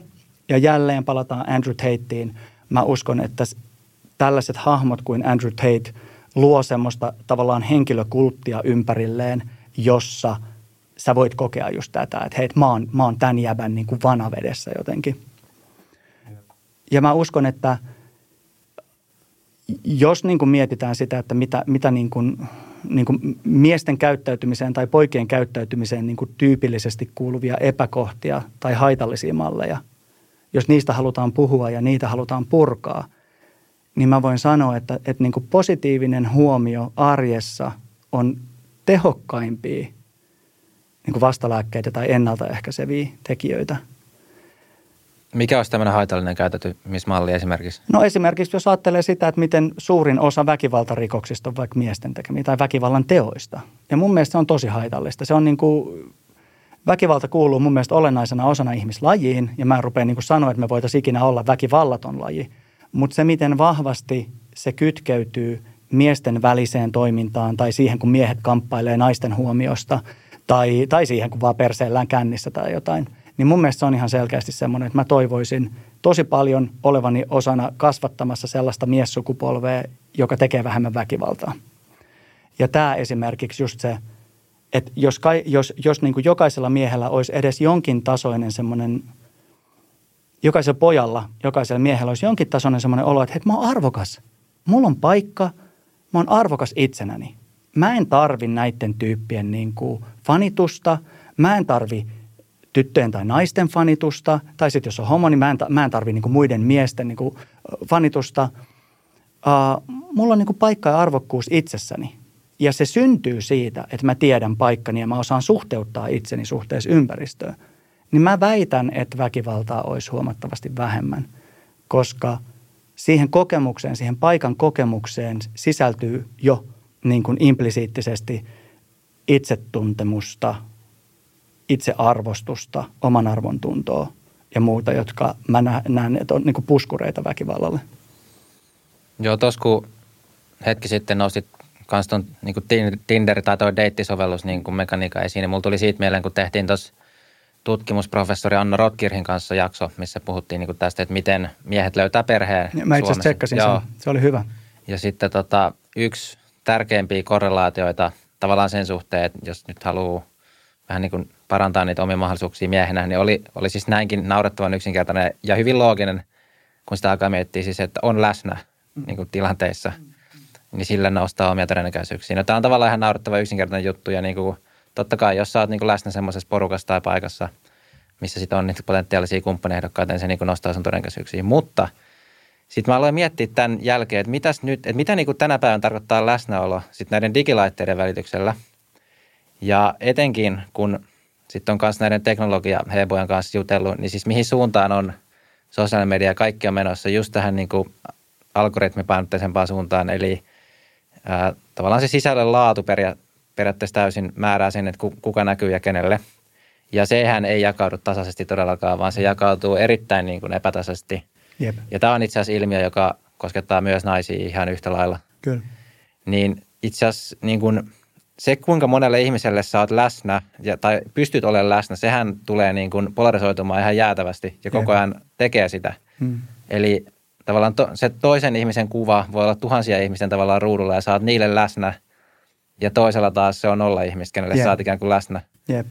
Niin tämä on yksi semmoinen, mitä mä oon nyt alkanut tässä kanssa miettiä, että mitä tässä niin kuin digilaitteiden ja tämän algoritmisen sosiaalisen median aikakaudella tarkoittaa läsnäolo – ja kun tiedetään, että se liittyy no tähän kumppanin löytämiseen, mutta totta kai myös niin kuin maalaisjärjellä tajuu, että siis muidenkin ihmissuhteiden löytämiseen ja kaverisuhteet, kaikki muu, hmm. kun se tulee jakautua noin epä, epätasaisesti se läsnä, tavallaan mahdollisuus edes olla läsnä. Hmm. Hmm. Niin toi on yksi, yksi kans, mitä on niin kuin vähän pelon sekaisinkin fiiliksi vähän miettinyt, että mihin suuntaan tämä on oikein menossa ja kuinka vahva polarisaatio tuossa voi oikeasti niin kuin tulla ja missä vaiheessa alkaa niin kuin paukkua sitten, että tavallaan jollakin – jossakin se menee todella liian pitkälle ja tulee niin kuin vastailmiöitä, jotka on mm. negatiivisia. Mun mielestä on tosi, tosi olennainen kysymys. Ja kun tuohon li- rinnalle linkitetään semmoinen esimerkiksi, mitä mä oon oman puolisoni kanssa tosi paljon viime vuosina miettinyt. Jota me kutsutaan sanan romantiikan kuolema. Et kun katsoo uusia leffoja verraten niin kuin vanhoihin leffoihin ja kuuntelee nuoria ja heidän tavoitteitaan, niin tavoitteet on samankaltaisia. Suurin osa haluaisi merkityksellisen parisuhteen edelleen. Mutta romantiikkaa ja romanttista kanssakäymistä tuetaan yhä vähemmän, jolloin kun se huomio jakautuu epätasaisesti ja meillä ei ole – sellaista kulttuuria, jossa arvostettaisiin romantiikkaa, jossa arvostettaisiin romanttista tai pariutumiseen, pariutumiseen liittyviä semmoisia kutkuttavia juttuja. Siitä on tehty tosi banaalia pahimmillaan ja, ja, ja pahimmillaan jopa sitten niin kuin naurunalaiseksi tekevää tai niin kuin miettii puhetta, mitä äh, kohdistetaan inseleihin, jos ei mietitä niitä äärimmäisen pientä harvaa osaa, joka oikeasti tekee jotain hirveätä, vaan oikeasti niitä, sitä – jatkuvasti kasvavaa määrää miehiä, jotka kaipais edes jonkun, jota halata ja niille vaan nauretaan ja ne, ne haukutaan lyttyyn. Niin nämä kaksi yhdistettynä muodostaa semmoisen niin kuin mun mielestä semmoisen tikittävän väestöaikapommin, että jos, mä ajattelen, että todennäköisen tulevaisuus tulee olemaan se vaan, että nuoret miehet lääkitään rauhalliseksi virtuaalitodellisuuden – keinopornon ja kaiken muun tällaisen kautta. Et, et se on yksi todennäköinen tulevaisuus. Et silloin se ei haittaa ketään, vaikka se huomio koostuu näin, koska kaikki saa riittävän paljon jotain semmoista höttöä elämäänsä, että ne ei rupea oireilemaan. Mutta jos ei sitä tule ja sitten tämä jatkuu tällä niin, ja, ja vaikka se tulisi, niin siellä on ihan salettiin sitten ne tyypit, jotka rupeaa oireilemaan. Et, et mun mielestä tässä on todella semmoinen niin kuin – uhkaavat vuodet käsillä siinä, tai se, en, uhkaava on väärä, mä sanoisin, että on niin kuin semmoiset kun jos, jos sulla merkittävät nyt, vuodet käsillä. Niin, jos sulla on yhteiskunta, missä on tosi paljon niin kuin nuoria miehiä, jotka ei löydä paikkaansa, niin näähän tuppaa ajautumaan väkivaltaisuuksiin ja muihin, jep, kaaukseen jopa. Ja, ja, ja tämä, just tämä, tämä on niin kuin se vaihtoehto, on sitten just niin kuin lääkitä ne hiljaiseksi tai tarjota niille jotain parempaa. Ja vaikka mun mielestä Suomen peruskoulusysteemissä esimerkiksi on tosi paljon ihan äärimmäisen hyvää – niin yksi todella iso kehityksen kohde mun mielestä on se, että varsinkin nyt tänä aikana, kun valtaosa pojista pelaa tosi paljon, tosi nuoresta, ja ne pelit, mitä ne pelaa, on lähes poikkeuksetta uh, muutamia pieniä poikkeuksia lukunottamatta, niin ne on lähes poikkeuksetta jollain tapaa tosi kilpailullisia, vaatii jonkinnäköistä semmoista niin kuin – mä, mä en sano aggressio, mutta ne, ne pelit perustuu, jos miettii kaiken maailman niin kuin first person shooter-pelejä, miettii urheilupelejä, ne vaatii sitä, että sä keskityt johonkin, sä oot tosi intensiivisesti läsnä ja sun pitää voittaa juttuja, sun pitää saavuttaa juttuja. Että ne ei ole mitään semmoisia, niin kuin, että rauhas funtsitaan juttuja, rakennellaan juttuja, vaikka joku mun aikana joku Civilization tai joku tämmöinen, niin tai jotkut rauhalliset roolipelit jotkut isot roolipelitkin, niin kuin Witcher tai joku Red Dead Redemptionit ja muut, niin nekin perä, pe, perustuu sille, että – on tosi paljon semmoista tosi intensiivistä. Uh, niin kun lapset ja nuoret pojat viettää tällä ison osan päivästään, niin koulun tulisi tarjota kinesteettisesti toiminnallista niin kuin tekemistä, missä sen aivo, aivo tavallaan semmoisen niin kuin hässäkän ja muun niin kuin pääsisi purkamaan. Ja sitä kautta ikään kuin siihen voitaisiin ujuttaa sellaista myönteistä ja rakentavaa itsetuntoa ja tunnetaitoja ja muuta, jotka vois estää sitten sen, että sun ei tarvi olla joko lamaantunut tai all over the place niin kuin räjähdellä. Tai sitten löytää merkitystä siitä, että sä seuraat jotain Andrew Tatein tyyppistä hahmoa. Onko sä sitä mieltä siis, että yleisesti kaikessa opetuksessa enemmän sitä kinettistä vai sitten ihan vaan lisää vaikka liikuntatunteja – ne liikuntatunnit ei itsessään riitä. Siis mä olisin sitä mieltä, että paljon lisää liikuntaa kouluun ylipäätään, kun ajattelee, että mitkä on tilastot tällä hetkellä niin kuin lasten ja nuorten niin kuin fyysisestä hyvinvoinnista, niin paljon lisää liikkaa. Mutta se liikka ei yksinään riitä siihen, mun mielestä se ei riitä siihen ikään kuin vastaamaan siihen tämän pelaamisen todellisuuden tuomiin haasteisiin. Ja, ja mä en halua kuulostaa siltä, että me dissaan pelejä. Mun mielestä se on ihan superhyvä ja niin se on ihan sairaana. Niin tosi paljon hyviä juttuja peleissä – mutta jos mietitään tällaista yhteiskunnallista kehitystä ja ihmiseksi kasvamista ja mieheksi kasvamista ja paikkansa löytämistä ja muuta, niin tota, siihen mun mielestä tarvittaisiin jotain vastalääkettä. ettei tämä toteudu semmoinen tilanne, että jengi on vaan koomassa tai kimpoilee. Ja nyt totta kai voi kysyä sitten, että, että voiko yhteiskunta ikinä olla semmoinen, että siellä, siellä niin kuin käyrän, kellokäyrän niin kuin keskiössä olisi hirveästi ihmisiä, joilla on hirveä aktiivinen olo siitä, että he voi vaikuttaa ja tehdä asioita, vai tarvitaanko me semmoinen yhteiskunta, jossa massat on niin kuin lampaita ja menee vaan tällainen. Uh, ja, mutta vaikka me hyväksyttäisiin se, että tarvitaan yhteiskunta, jossa massat on lampaita ja menee vaan sen mukaan, mitä heille opetetaan ja annetaan, ja leipää, viinaa, sirkushuveja riittää, niin tällä hetkellä on selkeästi näkyvissä, että etenkin se häntäpää, eli ne kaikista huonoiten voivia, kaikista eniten oireilevat nuoret, niiden pahoinvointi on kärjistynyt tosi paljon verrattuna aikaisempaan. Ja pahoinvoinnin määrä sekä pojilla että tytöillä ja nyt etenkin tytöillä viime vuosina syystä, johon ei tässä nyt mennä, mitä mä uskon ja tutkimus osoittaa, niin se lisääntyy niin paljon, että meillä ei ole tällä hetkellä niin kuin yhtään resursseja vastata siihen esimerkiksi. Niin siellä kytee semmoinen tilanne, että kun tästä hypätään kymmenen vuotta eteenpäin ja sitten ruvetaan miettimään tätä huoltosuhdevajetta ja kaikkea muuta siihen päälle, niin me ollaan pulassa, jos siihen ei nyt ruveta aktiivisesti tuomaan jotain. Ja se, mitä siihen tällä hetkellä aktiivisesti tuodaan, on käytännössä ainoastaan yhden ideologian mukainen vaste. Joo, mun, mä tiedän, toi on kielikuva, toi lampaat, mutta mitä sä tarkoitat sillä? Niin kuin, että siis lampaat, mä, mä tarkoitan, no, lampailla mä tarkoitan, joo, totta kai se on vähän, mä en tiedä, se on, ehkä, ehkä ei pitäisi käyttää sitä kielikuvaa, se on juuttunut vaan niin kuin jo vuosikymmenien takaa itselle.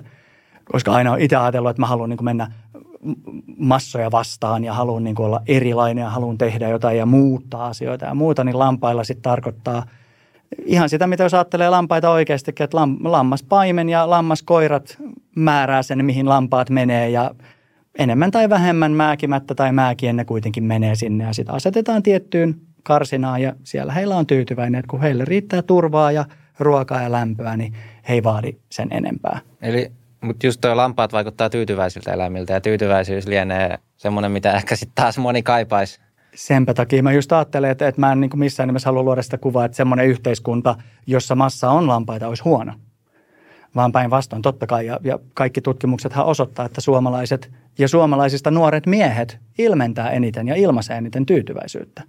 Oikeasti? Joo, joo. Kyllä. Siis mitä nuoret, nuoret, nuoret miehet on just viime vuonna julkaistu uusimman. Mun mielestä se on se Ylen suomalaisten huolet ja toiveet, vai mikä sen nimi on sen tutkimussarja, mitä tehdään vuosittain, niin suomalaiset nuoret miehet, onko se 20-23-vuotiaat, ilmaisee eniten tyytyväisyyttä elämäänsä.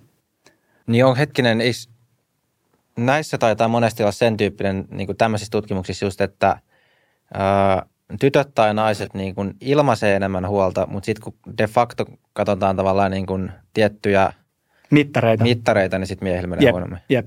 Ja, ja, ja jälleen kerran tämä, niin mun mielestä aina kun puhutaan tämmöisistä, se on ehkä sitä mieskeskustelun parantamista, jo, jota niin kuin itse haluaisi – jollain tapaa niin kuin edistää onkin se, että mä en heitä jotain tuommoista tutkimusta sellaisena, että okei, tämä on halkipoikki pinoa, nuorilla miehillä menee paremmin kuin koskaan, tai nuoret miehet on tyytyväisimpiä kuin ikinä, ja, ja sen perusteella ihan turha puhua nuorista miehistä, että kattokaa näitä vaikka näitä transsukupuolisia, joilla menee väestöryhmänä, jotka ilmaisee ja ilmentää eniten pahoinvointia, että nyt pitäisi keskittyä sinne huomioon. Mä en halua sillä puhua tästä, vaan tämä on niin kuin yksi datapiste siinä kokonaisuudessa. Ja myös mun mielestä on tärkeää miettiä sitä, että mitä se tyytyväisyys on. Mistä tulee miehelle tyytyväinen olo?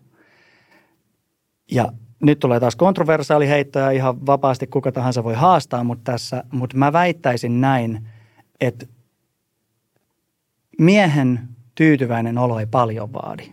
Se tulee aika vähästä. Ellei se on niin äärimmäisen – driven, ellei sulla ole todella selkeä semmoinen, että sä oot todella sillä, että sä haluat saavuttaa asioita muuta, jolloin sulla on koko ajan hirveä kunnianhimo ja halu tehdä jotain, tai ellei sulla ole jotain mielenterveysongelmia tai muuta, joka vaikeuttaa sitä tyytyväisyyden tunnetta noin ylipäätään, niin mä, mun väite on se, että miehet ei paljoa vaadi ollakseen tyytyväinen.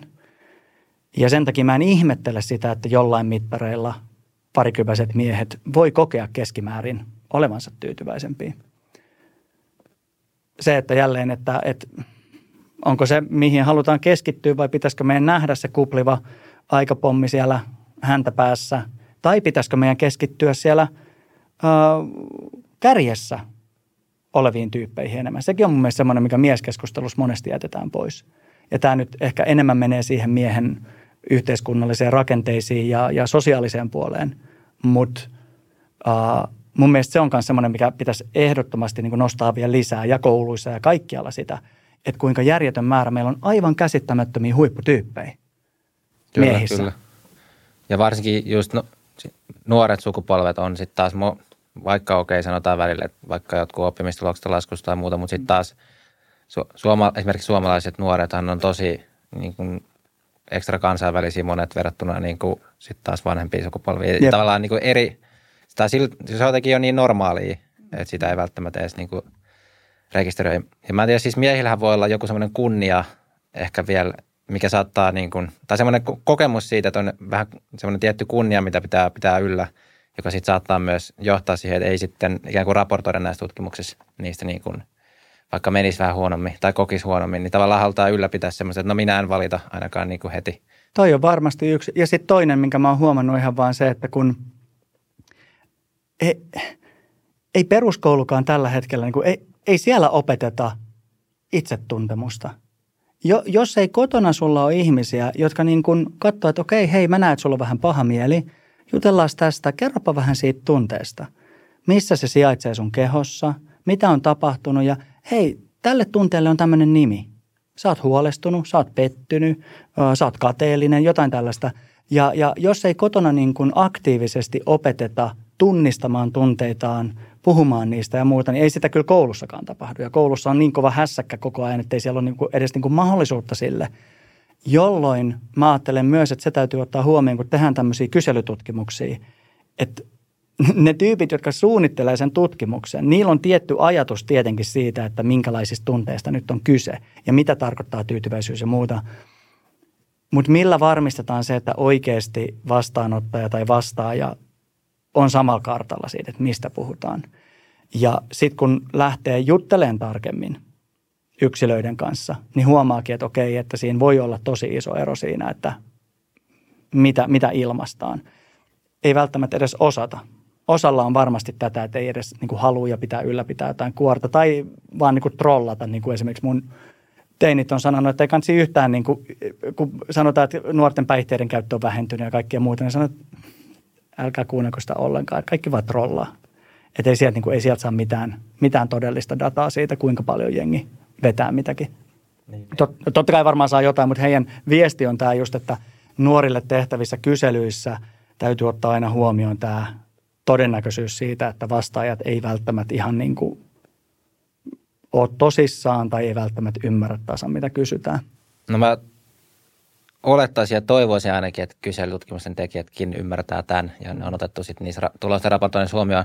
Mutta tuohon koulutukseen voisi vielä hetkeksi pureutua, kun tosiaan olet opettaja ja no tos nostit pari seikkaa, tämä niin kineettisyys, mm. sitten nämä tunnetaidot, mutta tuleeko muita semmoisia ehkä kehityskohteita, miten se kehittäisit niin kuin yleisesti peruskouluun Suomessa? Voi miettiä just tämän miespesifisyyden kautta tai ihan niin kuin yleisemminkin. Tuleeko sulla mieleen? Jos mieluiten niin kuin keskityn siihen miespesifiyteen, se on niin laaja, laaja asia ja poikien opettamiseen. Uh, no, yksi juttu, joka tulee jatkuvasti esille ja se tulee niin kuin esille ihan kaikkialta. Ja, ja tämä nyt on semmoinen, että jälleen mä en niin kuin millään tapaa niin kuin missään tässä keskustelussa halua tavallaan sivuuttaa naisia tai dissata mitään. Mä vaan haluan niin kuin fokusoida niin kuin miehiin, että ei tarvitse naisia ottaa nyt messiin tähän. Niin monet oppilaat, etenkin pojat, kertovat, että he kokevat miesopettajat helpommin lähestyttäviksi. Ja yläkoulussa tämä kärjistyy ja yläkoulusta ylöspäin. Jokin siinä tavassa, mikä keskimäärin, jälleen keskimäärin, siellä on poikkeuksia ja muuta, jotka todella hyviä, todella hyviä lähestyttäviä naisopettajia, mutta joku siinä tavassa, millä pojat kohdataan arjessa, kouluarjessa, niin on sellaista, joka tuottaa semmoisen kokemuksen pojille – että et tota, ei nyt suoraan, että he ei ole tärkeitä välttämättä, mutta että he on vähän sellainen, niin kuin, että he, he, okei, he ei pääse niin lähestyä. He, saattaa olla liian tiukkaa väärässä kohdassa tiukkaa, liian lepsuu väärässä kohdassa lepsuu, liian vähän huumoria, liian orjallisesti noudatetaan jotain semmoisia ylhäältä päin määrättyjä juttuja, eikä niin kuin jousteta ja tällaisia juttuja. Niin mä ajattelisin, että tämä on yksi semmoinen kohta.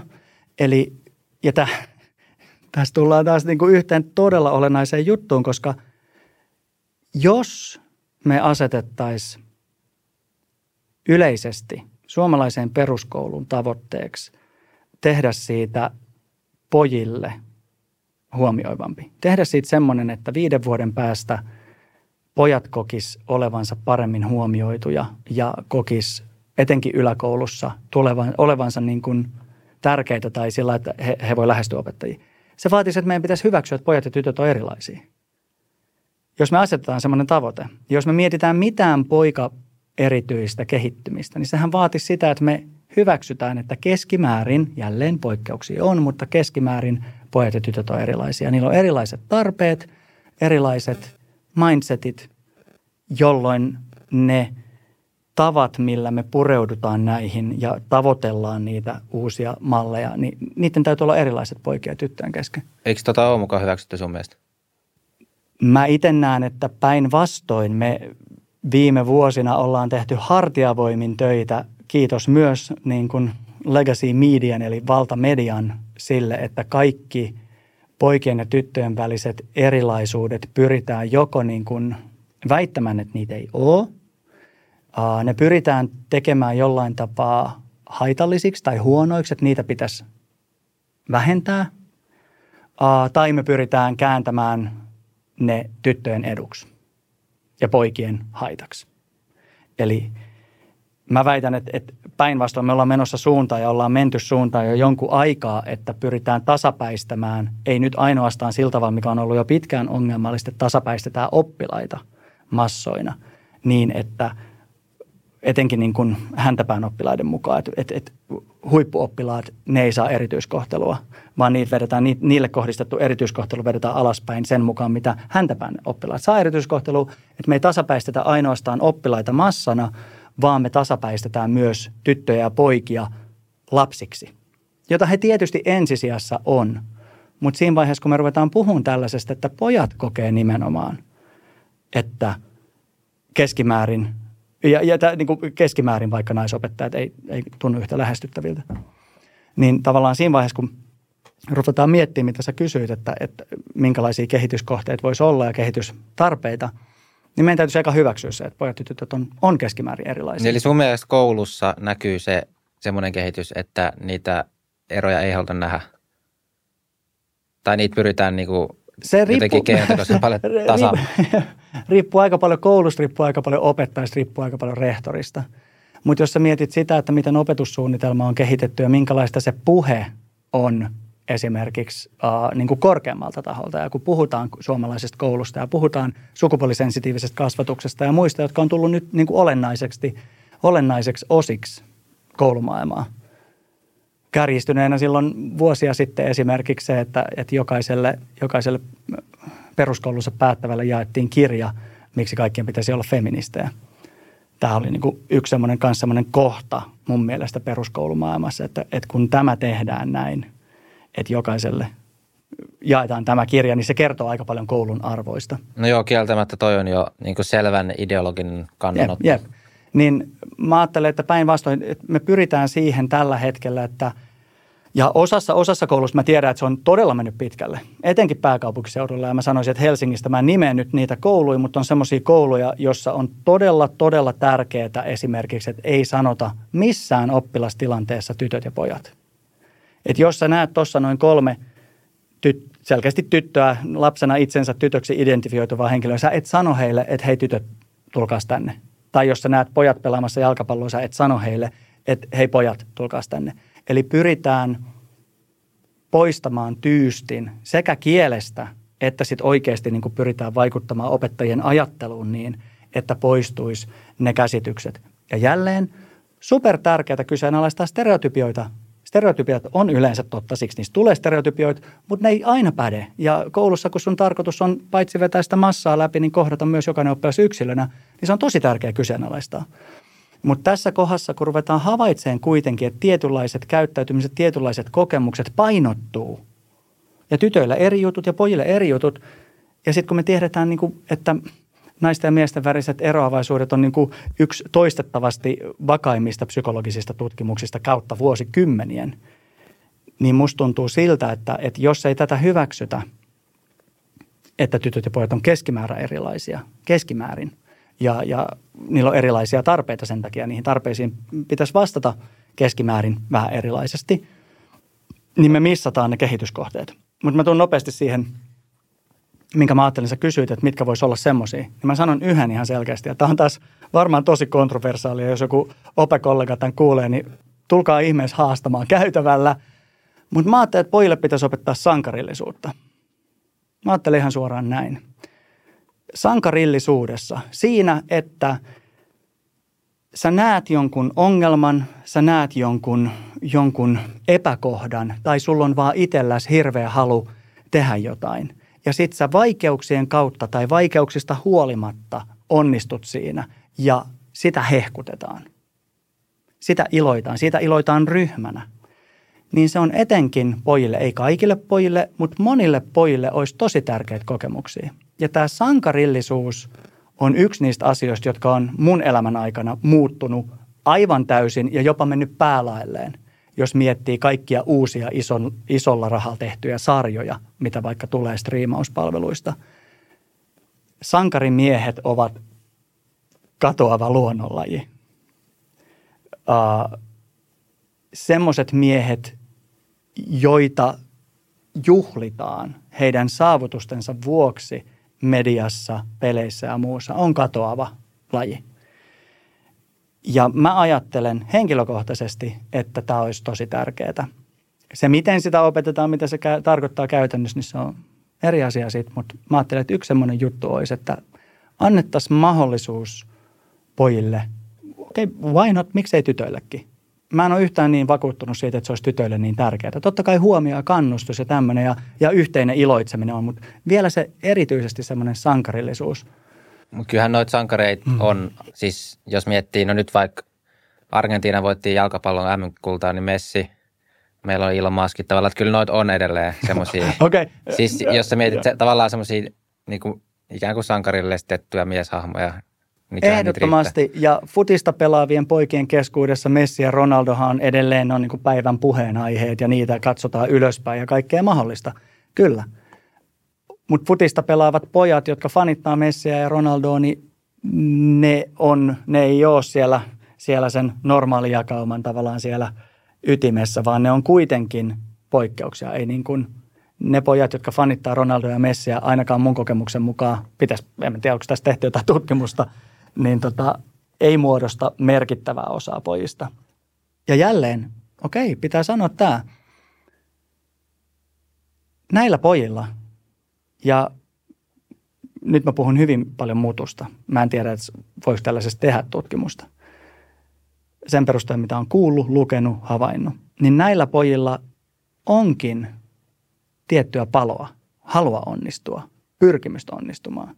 Harva poika, joka pelaa futista ja fanittaa Messiä tai Ronaldoa, on semmoinen, että mikä ei kiinnosta. Ihan sama. Harva. Niillä on jotain semmoista. Ja monestihan se kytkeytyy siihen, että he pelaavat joukkueen lajia, jossa valmentajat tsemppaavat ja muuta.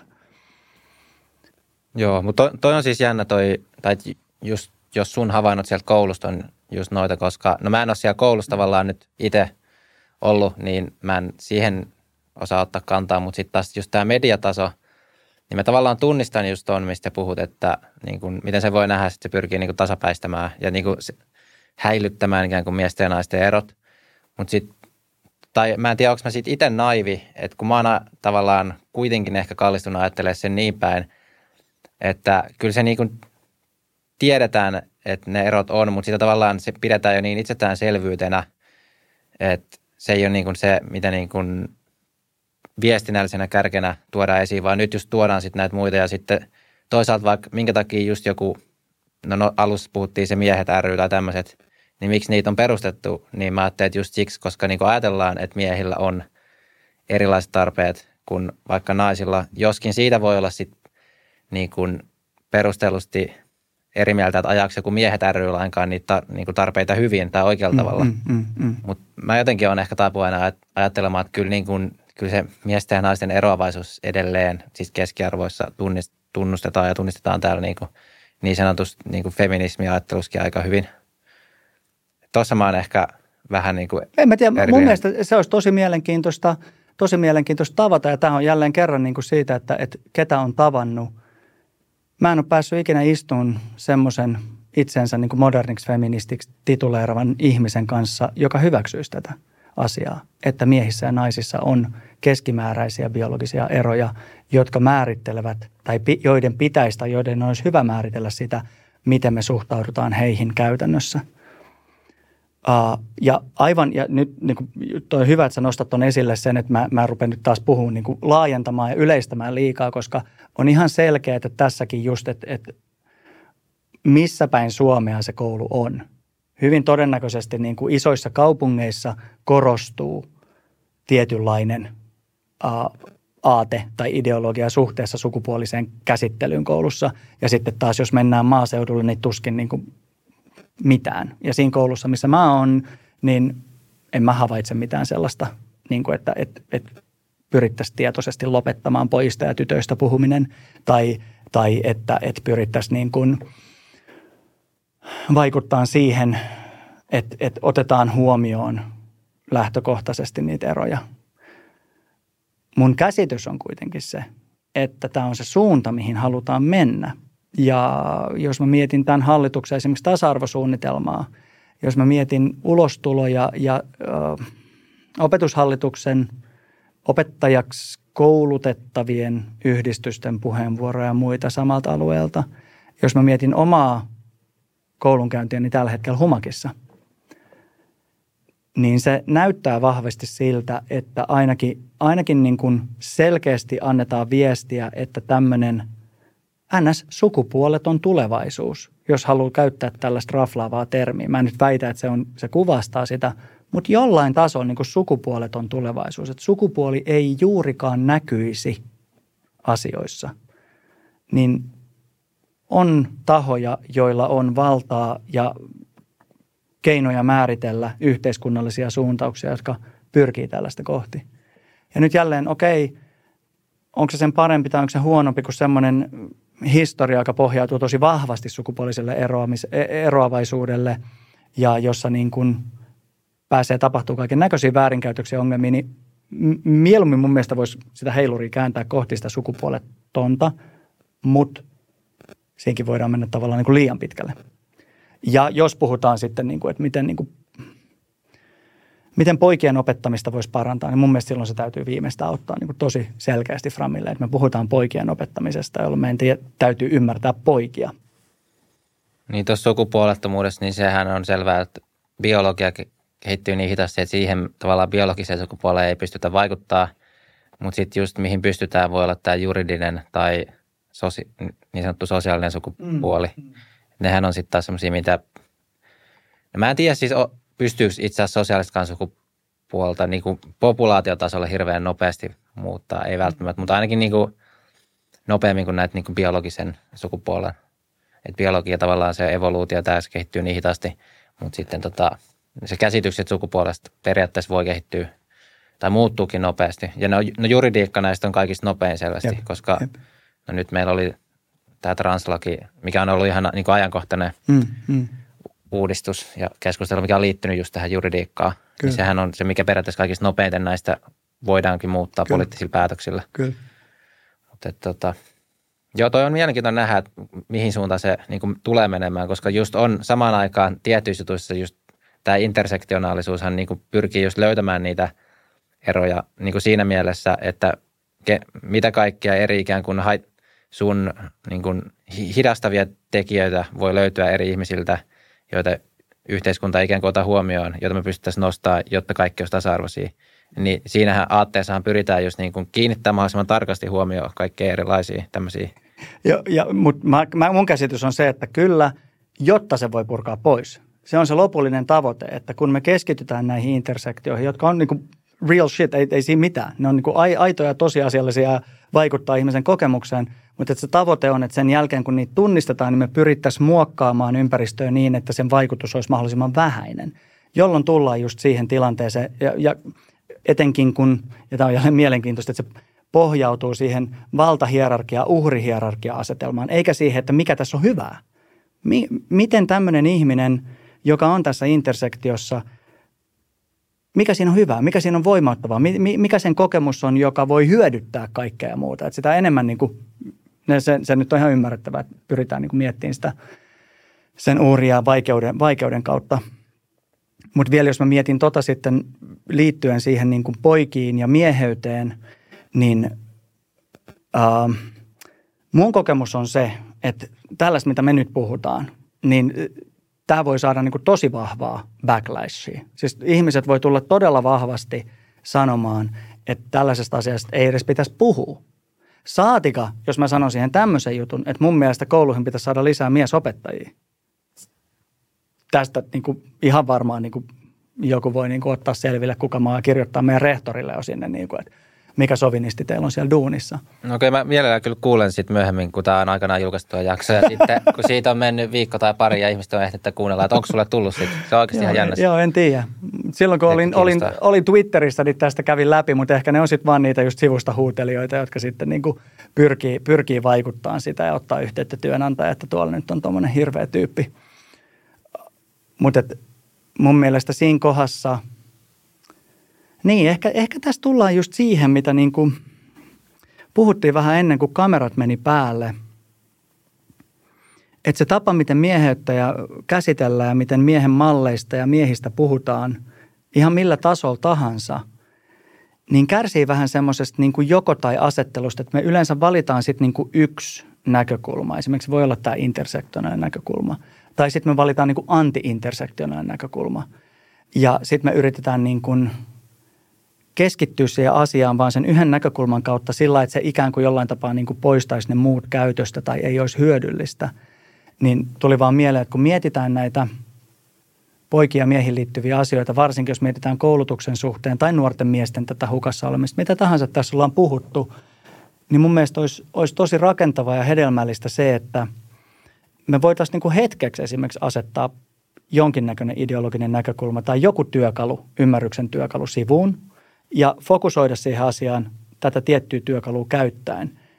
Mutta sen jälkeen, kun me ollaan fokusoitu siihen, niin me ei jätettäisi sitä siihen sitä asiaa, ajateltaisiin, että tämä nyt on käsitelty, vaan sitten me poimittaisiin sieltä niitä muita työkaluja esiin ja tehtäisiin sama juttu niillä työkaluilla, joka tarkoittaa sitä, että me voitaisiin hyväksyä poikien ja tyttöjen väliset eroavaisuudet, keskimääräiset eroavaisuudet – me voitaisiin hyväksyä se, että jotta poikia saadaan enemmän lukemaan, jotta pojille saadaan merkityksen kokemusta lisää, jotta pojille saadaan semmoinen olo, että heillä on väli koulussa YMS, YMS, jotta poikien niin kuin alttiutta väkivaltaiseen käyttäytymiseen tosi nuorena tai häiri, häiriökäyttäytymiseen tai muiden niin kuin paikkojen rikkomiseen tai muuhun saadaan vähennettyä, niin meidän täytyy hetkeksi asettaa sivuun tämä muuten hyödyllinen intersektionaalinen näkökulma ja hyväksyä se, että nyt tarvitaan keskittyä poikiin. Nyt pitää puhua pojista.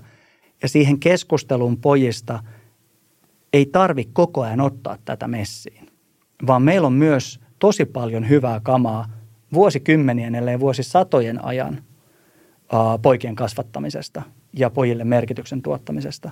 Ja vaikka se on vanhaa aikaa niin sanotusti, niin me voidaan ottaa se silti tähän, koska siis – tähän intersektionaaliseen näkökulmaan tietysti kuuluu myös se, että ne vanhat ajatukset, vanhat kasvatusmallit, vanhat kasvatusmenetelmät ja ajatukset sukupuolesta, ne pitää ikään kuin päivittää. Että ne on luotu sellaisessa ajassa, jossa nämä valta-asetelmat esimerkiksi ja, ja se, kuka sen on sen tieteen silloin tehnyt ja kuka sen on sanonut, niin silloin hirveästi väliä.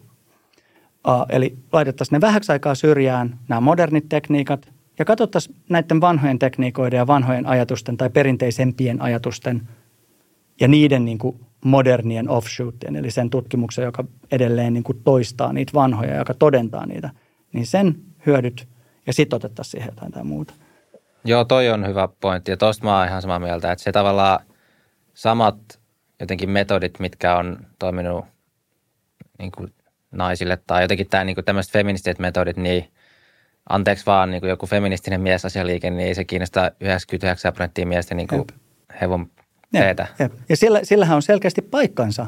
Tosi monet miehet samaistuu siihen viestiin ja se on äärimmäisen tärkeää, että se on. Mutta ongelma on se, että tämä on semmoinen liikehdintä, jonka kanssa niin kun keskustelua on lähes mahdoton käydä. Ja mulla on henkilökohtaista kokemusta siitä, että mä oon yrittänyt ja yrittänyt ja yrittänyt saada tällaisia ihmisiä keskusteleen asioista avoimesti. Haaste on siinä, että koska tällaisen liikehdinnän pohja on siinä, että tietyt asiat tietyllä tavalla sanottuna on jo väärin. Että tiettyjä juttuja ei saa esimerkiksi vaan sanoa keskustelussa. Että he ei suostu osallistumaan keskusteluun, jossa sanotaan tietynlaisia asioita. Niin se on todella vaikea saada aikaan keskustelua, missä voitaisiin löytää näiden eri menetelmien niin kuin hyvät puolet – ja jos te onnistutte saamaan tänne semmoisen keskustelun, niin mä oon ihan niin kuin 110 prossaa messissä. Joo, uskon, että onnistutaan. Mutta siis just toi pointti, tai mä ajattelin just noin, että se voi olla, se joku feministinen miesasialiike voi olla tosi tärkeä juttu niin kuin joillekin, mutta Jep. ei se niin kuin isolle massalle. Joo, joo, ei. Se ei, ei. Se ei nyt, mut, mut, tämän mä uskallan niin kuin aika isolla varmuudella sanoa, että se ei niin kuin isolle massalle miehiä ole se ei, ei ole, ei ole tietenkään. Ja se on mun mielestä ihan itsestään selvää, että ei ole. Mutta se, että, että jos väite on se, että tämä ei ole ja tämän väitteen mä oon kuullut suoraan näiltä tältä feministiseltä miesasialeikkiältä. Väite, että se ei ole kaikille, on osoitus sen patriarkaatin vaikutuksesta. Sen patriarkaatin ja maskuliinisen hegemonia ja muun sisäistämisestä ja sen ilmentymistä. Eli ikään kuin, että oikeasti tosi monet miehet ois rikkimieheytensä kanssa. Oikeasti siinä mieheydessä olisi tosi paljon korvat, korjattavaa – oikeasti siinä mieheydessä olisi hirveästi semmoisia piirteitä, jotka pitäisi niin kuin kitkeä pois miesten käyttäytymisestä. Ja miesten pitäisi alkaa käyttäytyä, ajatella ja kokea A, B, C, D. Niin kun tämä on se väite, niin se on hyvin vaikea silloin niin kun, ja sen perusteella niin tehdään aina lähetystyötä. Yritetään saada muutkin tajuamaan, että kyllä tämä on teille oikeasti hyvä juttu. Kyllä me oikeasti tehdään niin kaikkien miesten puolesta työtä – niin se on hyvin niin kuin Mut mun, haastava mun, mun mielestä he saa tehdä sitä niin paljon kuin haluaa, se on vaan niin kuin hyvä, mutta kun se, se ongelma ei ole se, mitä joku tekee, vaan se, mitä ei tehdä mun mielestä. Eli just sitä niin kuin isoa massaa miehiä kiinnostavaa, niin kuin, sitä ei, ei kukaan tee vaan. Et Jep. ei mun mielestä mikään ongelma ei ole melkeinpä se, että mitä joku jo tekee, niin kuin jatkakaa sitä, mitä teette, mm. vaan siis ongelma on enemmänkin se on puute, että meiltä puuttuu – ja mä muutenkin ajattelen kaikissa asioissa niin, niin että tehkää joku paremmin sitten. Jep. Älkääkä niin kuin tavallaan syyttäkö, miten muut tekee väärin. Jep. Vaan alkakaa itse sitten tekee paremmin sitä sisältöä tai tuomaan sitä asiaa julki jep, tai jep. näin. Mun mielestä toinen on älyttömän hyvä. Ja se on, se on se viesti, mitä mä haluan ehdottomasti välittää. Mä ajattelen vaan näin, että koska tällä hetkellä, just niin kuin ollaan tässä purettu vähän sitä, että minkälaisessa maisemassa pojat kasvaa, minkälaisessa maisemassa nuoret miehet elää, minkälaisessa maisemassa meikäläinen elää, niin se on niin monitahoinen ja niin monikulmainen, se monikulmainen, monitahoinen, syvä, monitasoinen se problematiikka siellä, missä sitä problematiikkaa on. Että me tarvitaan siihen niin kuin kaikki eri näkemykset. Mä oon sitä mieltä, ja tästä on, muut voi haastaa, mä oon sitä mieltä, että me ei tätä merkityskriisiä, nuorten miesten merkityskriisiä, tai me ei esimerkiksi poikien – kasvamista, poikien oppimistuloksia, poikien lukemisen parantamista tai sitä nuorten miesten zombificationia. Me ei ratkaista sitä ilman, tai me ei tuoda siihen parempaa settiä ilman, että me otetaan myös tämä esimerkiksi feministisen miesliikkeen näkökulma mukaan. Mun Okei, mielestä se on tärkeää. Tota mä, mä oon sitä mieltä, että siellä on semmoisia näkemyksiä tähän asiaan, jotka on tosi tärkeitä ja tosi olennaisia – ja ongelma on se, että tämä ei suostu keskustelemaan. No ihan samalla tavalla varmaan voi olla jossain miesten tasa-arvo ryn piirissä tyyppejä, jotka ikinä suostuisi istua, istua pöydän ääreen. Näiden tyyppien kanssa he on sitten osa sitä ongelmaa myöskin.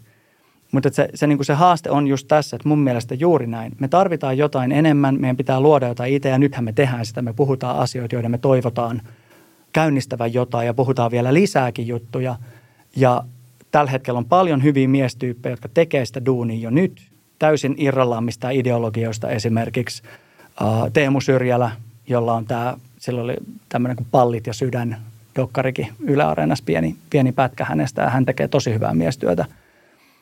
Uh, Miehen mieli-podcast, joka on vielä tosi pieni, mutta siellä on tosi hyvä ajattelu kanssa, tosi monikulmasta. Me tarvitaan sitä ja on vaan niin kuin mun mielestä olennaista vaan tiedostaa se, että okei, mun näkökulmasta me tarvitaan näitä kaikkia erilaisia näkökulmia. Me tarvitaan niitä verkostoja ja erilaisia niin kuin mieheyden olemisen tapoja, jotta me voidaan vastata siihen haasteeseen, mikä meillä on. Mitä sä oot mieltä tästä? Mä ajattelen, että iso osa NS-mies tämmöisestä liikkeestä on sitä, että ei puhuta mies asiasta, vaan itse asiassa puhutaan sijoittamisesta tai fudiksesta tai niin kuin ralliautoilusta tai niin kuin, eli tietyistä niin kuin asioista, jotka mm. sitten on kuitenkin semmoisia asioita, että ne ei ole esimerkiksi uhkapelaaminen tai joku huumeiden käyttö. Mm. Että ne on asioita, jotka lähtökohtaisesti saa ihmisessä positiivisia vaikutuksia aikaan ja tavallaan rakennetaan niin kuin liikkeet niiden ympärille. Eikä välttämättä se niin kuin mies ei sinänsä liity siihen mitenkään, mutta sinne vaan sitten sattuu hakeutumaan niin kuin ehkä enemmän miehiä. Mm. No mun mielestä oli hyvä toi, mitä viimeksi sanoit, se vastaa vähän siihen itse mun mielestä siihen kysymykseen. Eli että miehet, miehet on yleensä niin kuin toiminnallisia, ne hakeutuu niin kuin toiminnan kautta hakemaan merkitystä ja yhteisten harrastusten, tämä veljeyden hakeminen ja, ja kokeminen ja jakaminen on osa sitä. Ja voi olla, että tapahtuu ihan superhyvää ja itse asiassa mä tiedän Briteissä, Briteissä on muutamia semmoisia henkilöitä ja muutamia järjestöjä, jotka järjestää – niin miehille suunnattua toimintaa, joka pohjautuu tällaisen tota, tekemisen ympärille. Jos ajattelee suomalaisia miessakkeja tai isät lapset lasten asialla, niin heilläkin on paljon tämmöistä toiminnallista ja tämmöistä piiriä. Mutta siinä on just se, että tapahtuuko sitten niin, että keräännytään vaan sen asian ympärille tekeen sitä, mutta sitten ei, ei missään vaiheessa ikään kuin on niin real talk. Että sitten oikeasti pysähdytään niin kuin miettimään sitä mieheyttä – mutta va- va- vaatiiko se sitä aina? Mun mielestä ei. Jos me hyväksytään se, että lampaat, fine, olkaa tyytyväisiä, hyvä näin, ja muilla ei hirveästi väliä. Jos me hyväksytään, että okei, lampaat, kunhan sä oot tyytyväinen, kunhan sä voit miehenä niin kuin kokea tällaista hauskaa harrastelua muiden miesten kanssa ja sulla on kaikki sinänsä hyvin ja good for you – mutta samaan aikaan me hy- ymmärretään, että, että meillä on kasvavassa määrin semmoinen joukko nuoria miehiä, poikia, tulevia nuoria miehiä. Ja nyt mä sanon myös vielä, että vanhe, vanhuksia. Mä väitän, että kun mun sukupolvi tulee 70 niin se, se on niin kuin toinen semmoinen iso kriisipiste.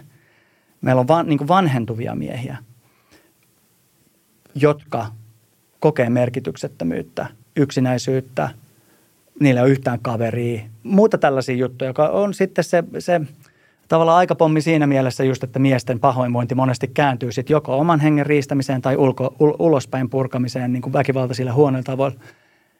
Jos me halutaan tämmöinen maailma, missä voidaan hyväksyä sekä nämä, että sitten keskittyä sinne, niin silloin meidän mun mielestä tarvii kysyä se, että, että se on hyvä kysymys. Tarviiko sitä? Tarviiko tähän ralliklubiin? Tarviiko tähän snookerklubiin? Tarviiko tähän prätkätalliin? Tarviiko siihen ympätä mitään sellaista niin kuin sen tietoisemmin mieheydestä puhumista? Koska to, tota mä, mä just ajattelen, että se ei välttämättä vaadi sitä metatason puhetta. Mm. Et jos sulla on niin kuin terveet, har, terveitä harrastuksia, joissa on kavereita, niin se, se on niin kuin vie jo ihan helvetin pitkälle. Todellakin. Et se jotenkin se semmoinen niin kuin – se mies etuliitteenkin liittäminen on, mun se, se voi olla jo semmoinen karkottava monille oikeasti. Joo, joo. Et se, joo, on, joo. se on vaan siis niinku, että on joku asia, sinne vaan sit, sitä ei tarvitse edes niinku kohdistaa miehille, mutta se nyt vaan sattuu olemaan semmoinen asia, että sitten okei, okay, tämän jonkun liikkeen tai yhteisön parissa 90 pinnaa on miehiä. Ja se on niinku, että se vaan, he vaan niinku sattuu luontaisesti kiinnostusten kautta hakeutua sinne. Ja sitten siellä te, ne asiat, mitä tehdään, on niinku just ne, niinku, jotka vie itsessään sua niin kuin ns. eteenpäin tai niin kuin joko terveellisemmäksi tai vauraammaksi tai niin kuin tyytyväisemmäksi tai siis tämmöisiä niin kuin perus. Kyllä, ja mulla on itsellä tuollaisesta kokemus siinä, että tota, mä aloin joskus pelaa Clash Royalea, tätä mobiilipeliä. Ja yllättäen jäin siihen täysin koukkuun ja mun mielestä oli ihan supermakea peli. Ja sitten siinä Clash Royalessa on tämmöisiä klaaneja, johon mahtuu tietyn verran ihmisiä. Ne pelaa niin kuin yhdessä sitä peliä, että sä pystyt klaanin sisällä sitten keskustelemaan ja muuta – Ja tota, se oli semmoinen peli, josta sitten syntyi todella tiivis yhteisö. Siitä meidän klaaniperheestä, siihen kuului useampia, niin siitä syntyi tosi tiivis yhteisö ja syystä tai toisesta 98 prosenttia on miehiä. Ja sitten me ruvettiin tapaamaan joitain vuosia sitten säännöllisesti. Meillä oli yksi hyvä paikka, jossa pystyttiin tapaamaan ja parhaimmillaan meitä oli joku parikymmentä äijää siellä ja sitten paljastui, että suurin osa, siellä oli niin kuin parikymppisistä viisikymppisiin tyyppeihin kaikilta elämän osa-alueilta, erilaisista duuneista, oli niin kuin tosi rikkaita tyyppejä, oli ihan täys persaukisia narkkareita about.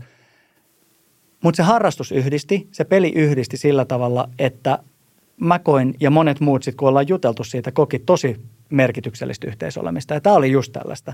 Että ei, ei, ei siinä ollut mitään semmoista ajatusta, että no niin, nyt jotenkin miehinä keräännytään pelaamaan. Päinvastoin me ehkä vähän naur- naureskeltiinkin sitä, että on enemmän kuin pikkupojat yhdessä. Koska toi on musta tavallaan sitä feminististä metodia aika pitkälti, että et, et, niin voim, voimaan, nyt jotain naisten voimaantumista, niin siitä, että sen kopioisi, jos tämä on jotain miesten voimaantumista, niin mä en usko, että se niin toimii. Jep. Ja, ja niin kuin sä sanoit, mä väitän näin, että, että jos se mies etulite on, niin se varmaan ajaa enemmän pois jengiä. Ja jos mä mietin niitä niin kuin nuoria, joiden kanssa on työskennellyt, joilla on vaikka jotain syrjäytymistä tai päihde- ja mielenterveysongelmia, niin nuoret miehet, niin ne ihan viimeiseksi tulisi semmoiseen mestaan. Se olisi varmaan ihan painajainen niin kuin tulla johonkin niin kuin miesetuliitteellä. Ja mä voisin ajatella myöskin niiden niin kuin, uh, niin kuin feminististä ajattelumallia kannattavien miesten kanssa myöskin. Ellei se ole just feministinen miesjuttu, niin se miesetuliite karkottaa heitä eri syistä. Mutta kuitenkin mä oon tuossa täysin samaa mieltä. Eli, eli vähän jos mietitään sitä, että mikä se mahdollinen semmoinen uusi juttu tässä skeneessä, tässä niin kuin miesten jutus voisi olla, niin sen, sen ei välttämättä tarvitse tosiaan olla niin kuin mies erityistä tai jotenkin mies spesifiä, vaan ehkä niin kuin jotain niin kuin sivukautta tarjota sitä merkityksellisyyttä. Mikä se voisi olla? Mitä se sitten se merkityksellisyys on? Ja tämähän se kysymys sitten on, palataan vähän niin kuin takaisin siihen, mistä ollaan paljon puhuttu. Minkälainen toiminta, jota ei jo nyt ole, jos ajattelee urheiluseurat, ajattelee erilaiset jotkut pienet harrasteympyrät, minkä, minkälainen to, ur, niin kuin urheilun seuraaminen? Tuo on kyllä hyvä pointti, koska kaikkea periaatteessa tavallaan on olemassa. Jep. Se ehkä ongelma on just se, että mit, miksi enää joko ihmiset ei hakeudu, tai jos hakeutuu, niin sitten silti ollaan hukassa, niin kuin alussa puhuttiin. Mm, mm. Että kieltämättä toi on kyllä sitten, tässä nyt päästiin, tämmöinen ympyrä käytiin, ja mä en tiedä, ollaanko me taas lähtöpisteessä. No mun mielestä on aika paljon matskua maailmassa viimeisen 10-15 vuoden ajalta tämmöistä mieserityistä työtä, joka osoittaa sen, että ei ole turhaa. Olemassa olevan kehittäminen siihen suuntaan, vaikka ei käyttäisi miesliitettä, mutta että siellä taustalla on se ajatus, että me halutaan tarjota nimenomaan sellaista tekemistä, me halutaan tukea sellaista tekemistä, joka voisi kutsua miehiä mukaan ja muuta, niin se ei ole turhaa, eli siitä, siitä on hyötyä, mutta että miten, miten se tavoittaisi ne tyypit, jotka sitä eniten tarvitsisi, niin se on sitten se eri kysymys. Ja siinä taas tullaan sitten hyvin niin kuin rakenteellisiin juttuihin ja siitä, jos, jos tosiaan me puhutaan myöhemminkin vielä näistä asioista ja vähän eri näkövinkkelistä käsin, niin siihen liittyen mulla on aika paljon niin kuin ajatuksia ja paljon myös dataa eri puolit, että mitkä jutut toimii. Mutta eräs semmoinen kattava teema, joka liittyy sitten siihen miehen malliin, on se, että miehet tykkää kokea olevansa hyödyksi. Jälleen keskimäärin. Yleensä miehet tykkää kokea olevansa hyödyksi. Tämähän on aika universaali juttu, mutta miesten hyödyksi kokeminen on monesti sillä, että siihen täytyy liittyä vähän laajempi kokonaisuus. Että he kokee olevansa laajemmalle kokonaisuudelle hyödyksi – ei ehkä pelkästään vaan niin kuin perheelle. Perhe on totta kai siellä se on aina ydin tai parisuhde, mutta yhteiskunta tai laajemmin yhteisö, niin se tuo niin kuin merkityksellisyyttä miehille. No tos, to, toi mun mielestä vie siihen takaisin siihen, että onko itseisarvo vai onko se tavallaan niin kuin välinearvollinen, eli se niin kuin ansaitset, ansaitset arvosi olemalla hyödyksi muille. Mä vähän ajattelen, että se on sekä että ja sillä on se pohja biologisesti, että, että tavallaan miehellä ei sinänsä ole biologi, biologisessa mielessä kuin aivan käsittämättömän pieni itseisarvo. Et, et se, että jos sata miestä kuolee jossain tai niin kuin nähdään koko ajan sodissa niin kuin tuhansia, kymmeniä tuhansia miesiä kuolee, ei se juuri hetkauta. Mutta sitten vastaavasti, ja se on sen takia, että me ei tarvita niitä satoja ylläpitää meidän lajia. Me ei tarvita niitä satoja ikään kuin niin kuin, ja nyt totta kai pitäisi tajua, että he tarvitaan, ne pyörittää yhteiskuntaa, koska monet miehet tekee duuneja, jotka pyörittää yhteiskuntaa. Että jos ne lähtee sieltä, niin sitten taas naisten on kompensoitava sitä, niin kuin tapahtui sota meillä. Ja tapahtuu kaikissa sodissa käytännössä. Joo, tuossa oli yhdessä Chris Williamsonin podcastissa oli aika hyvä, hyvä juttu tuosta just, että, että miten niin kuin tavallaan no, naiset pärjää paremmin ilman miehiä kuin, niin kuin miehet ilman naisia, mutta sitten toisaalta yhteiskunnan tasolla kuitenkin on niin, että jos ikään kuin niitä miehiä ei olisi, niin sitten tietyt edistysaskeleet yhteiskuntina jätettäisiin ottamatta. Hmm. Eli sitten siellä se ikään kuin meni, menee tavallaan tasan, hmm. mikä oli mulle snadisti uusi ajatus. Hmm. Tai just sen, sen oli niin kuin tavallaan hifan jo kauan, että niin kuin itsessään nainen pärjää niin kuin paremmin kuin mies. Että tavallaan tietysti mielessä niin kuin mies on vähän riippuvaisempi naiset. Just sen, että saako perhettä ja muuta, miten ne vaikuttaa niin kuin uraan ja toisinpäin. Että on semmoinen kokonaisuus enemmän Jep. miehen. Nyt jos tässä niin kuin nopeasti sivuun vielä tuohon aiheeseen sitä, tota, että inselskenessä esimerkiksi, niin siellähän tämä nimenomainen oivallus siitä, että miehen itseisarvo – on pieni ja verrattuna naiseen häviävän pieni niin kuin biologiselta osalta. Varsinkin jälleen nyt, sehän riippuu yhteiskunnasta. On paikkoja Intiassa, jossa tämä on täysin toisinpäin ja, ja, ja muuta. Mutta semmoisissa yhteiskunnissa, joissa ollaan saavutettu niin kuin tasa-arvoa ja muuta, niin tämä korostuu.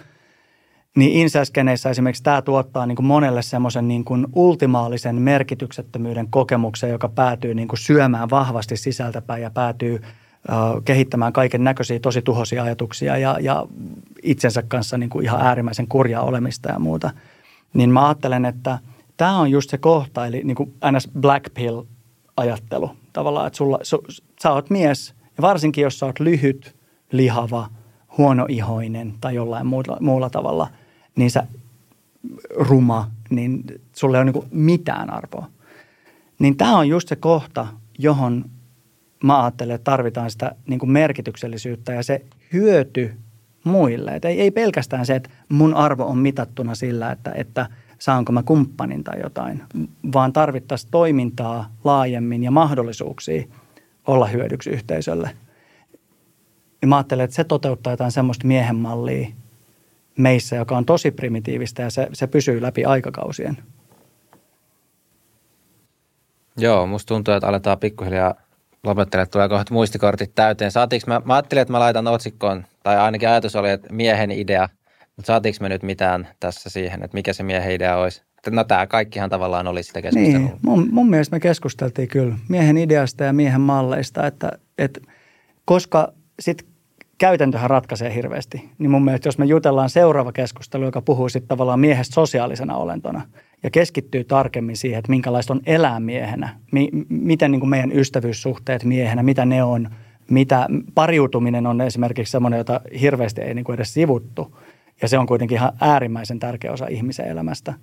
Ja tavallaan miehen rooli pariutumisessa ja tässä nykyskeneessä ja kaikkea tällaista, niin mun mielestä sieltä voi tulla sitten lisää, lisää tavallaan siihen miehen malliin liittyen. Mutta mun mielestä saatiin aika hyvin hahmoteltua semmoinen pohja – Kyllä, keskustelu jatkuu. Kiitos Mikko. Hei, kiitti sulle Levi. Ja kiitos katselijoille ja kuuntelijoille ja totta, kommenttikenttä on taas avoinna teidän loistavilla ajatuksilla, joita on aina kiva lukea. Kaikki kommentit luetaan, vaikka ei ihan jokaiseen välttämättä aina reagoidakaan. Me nähdään taas seuraavissa jaksoissa. Moi moi!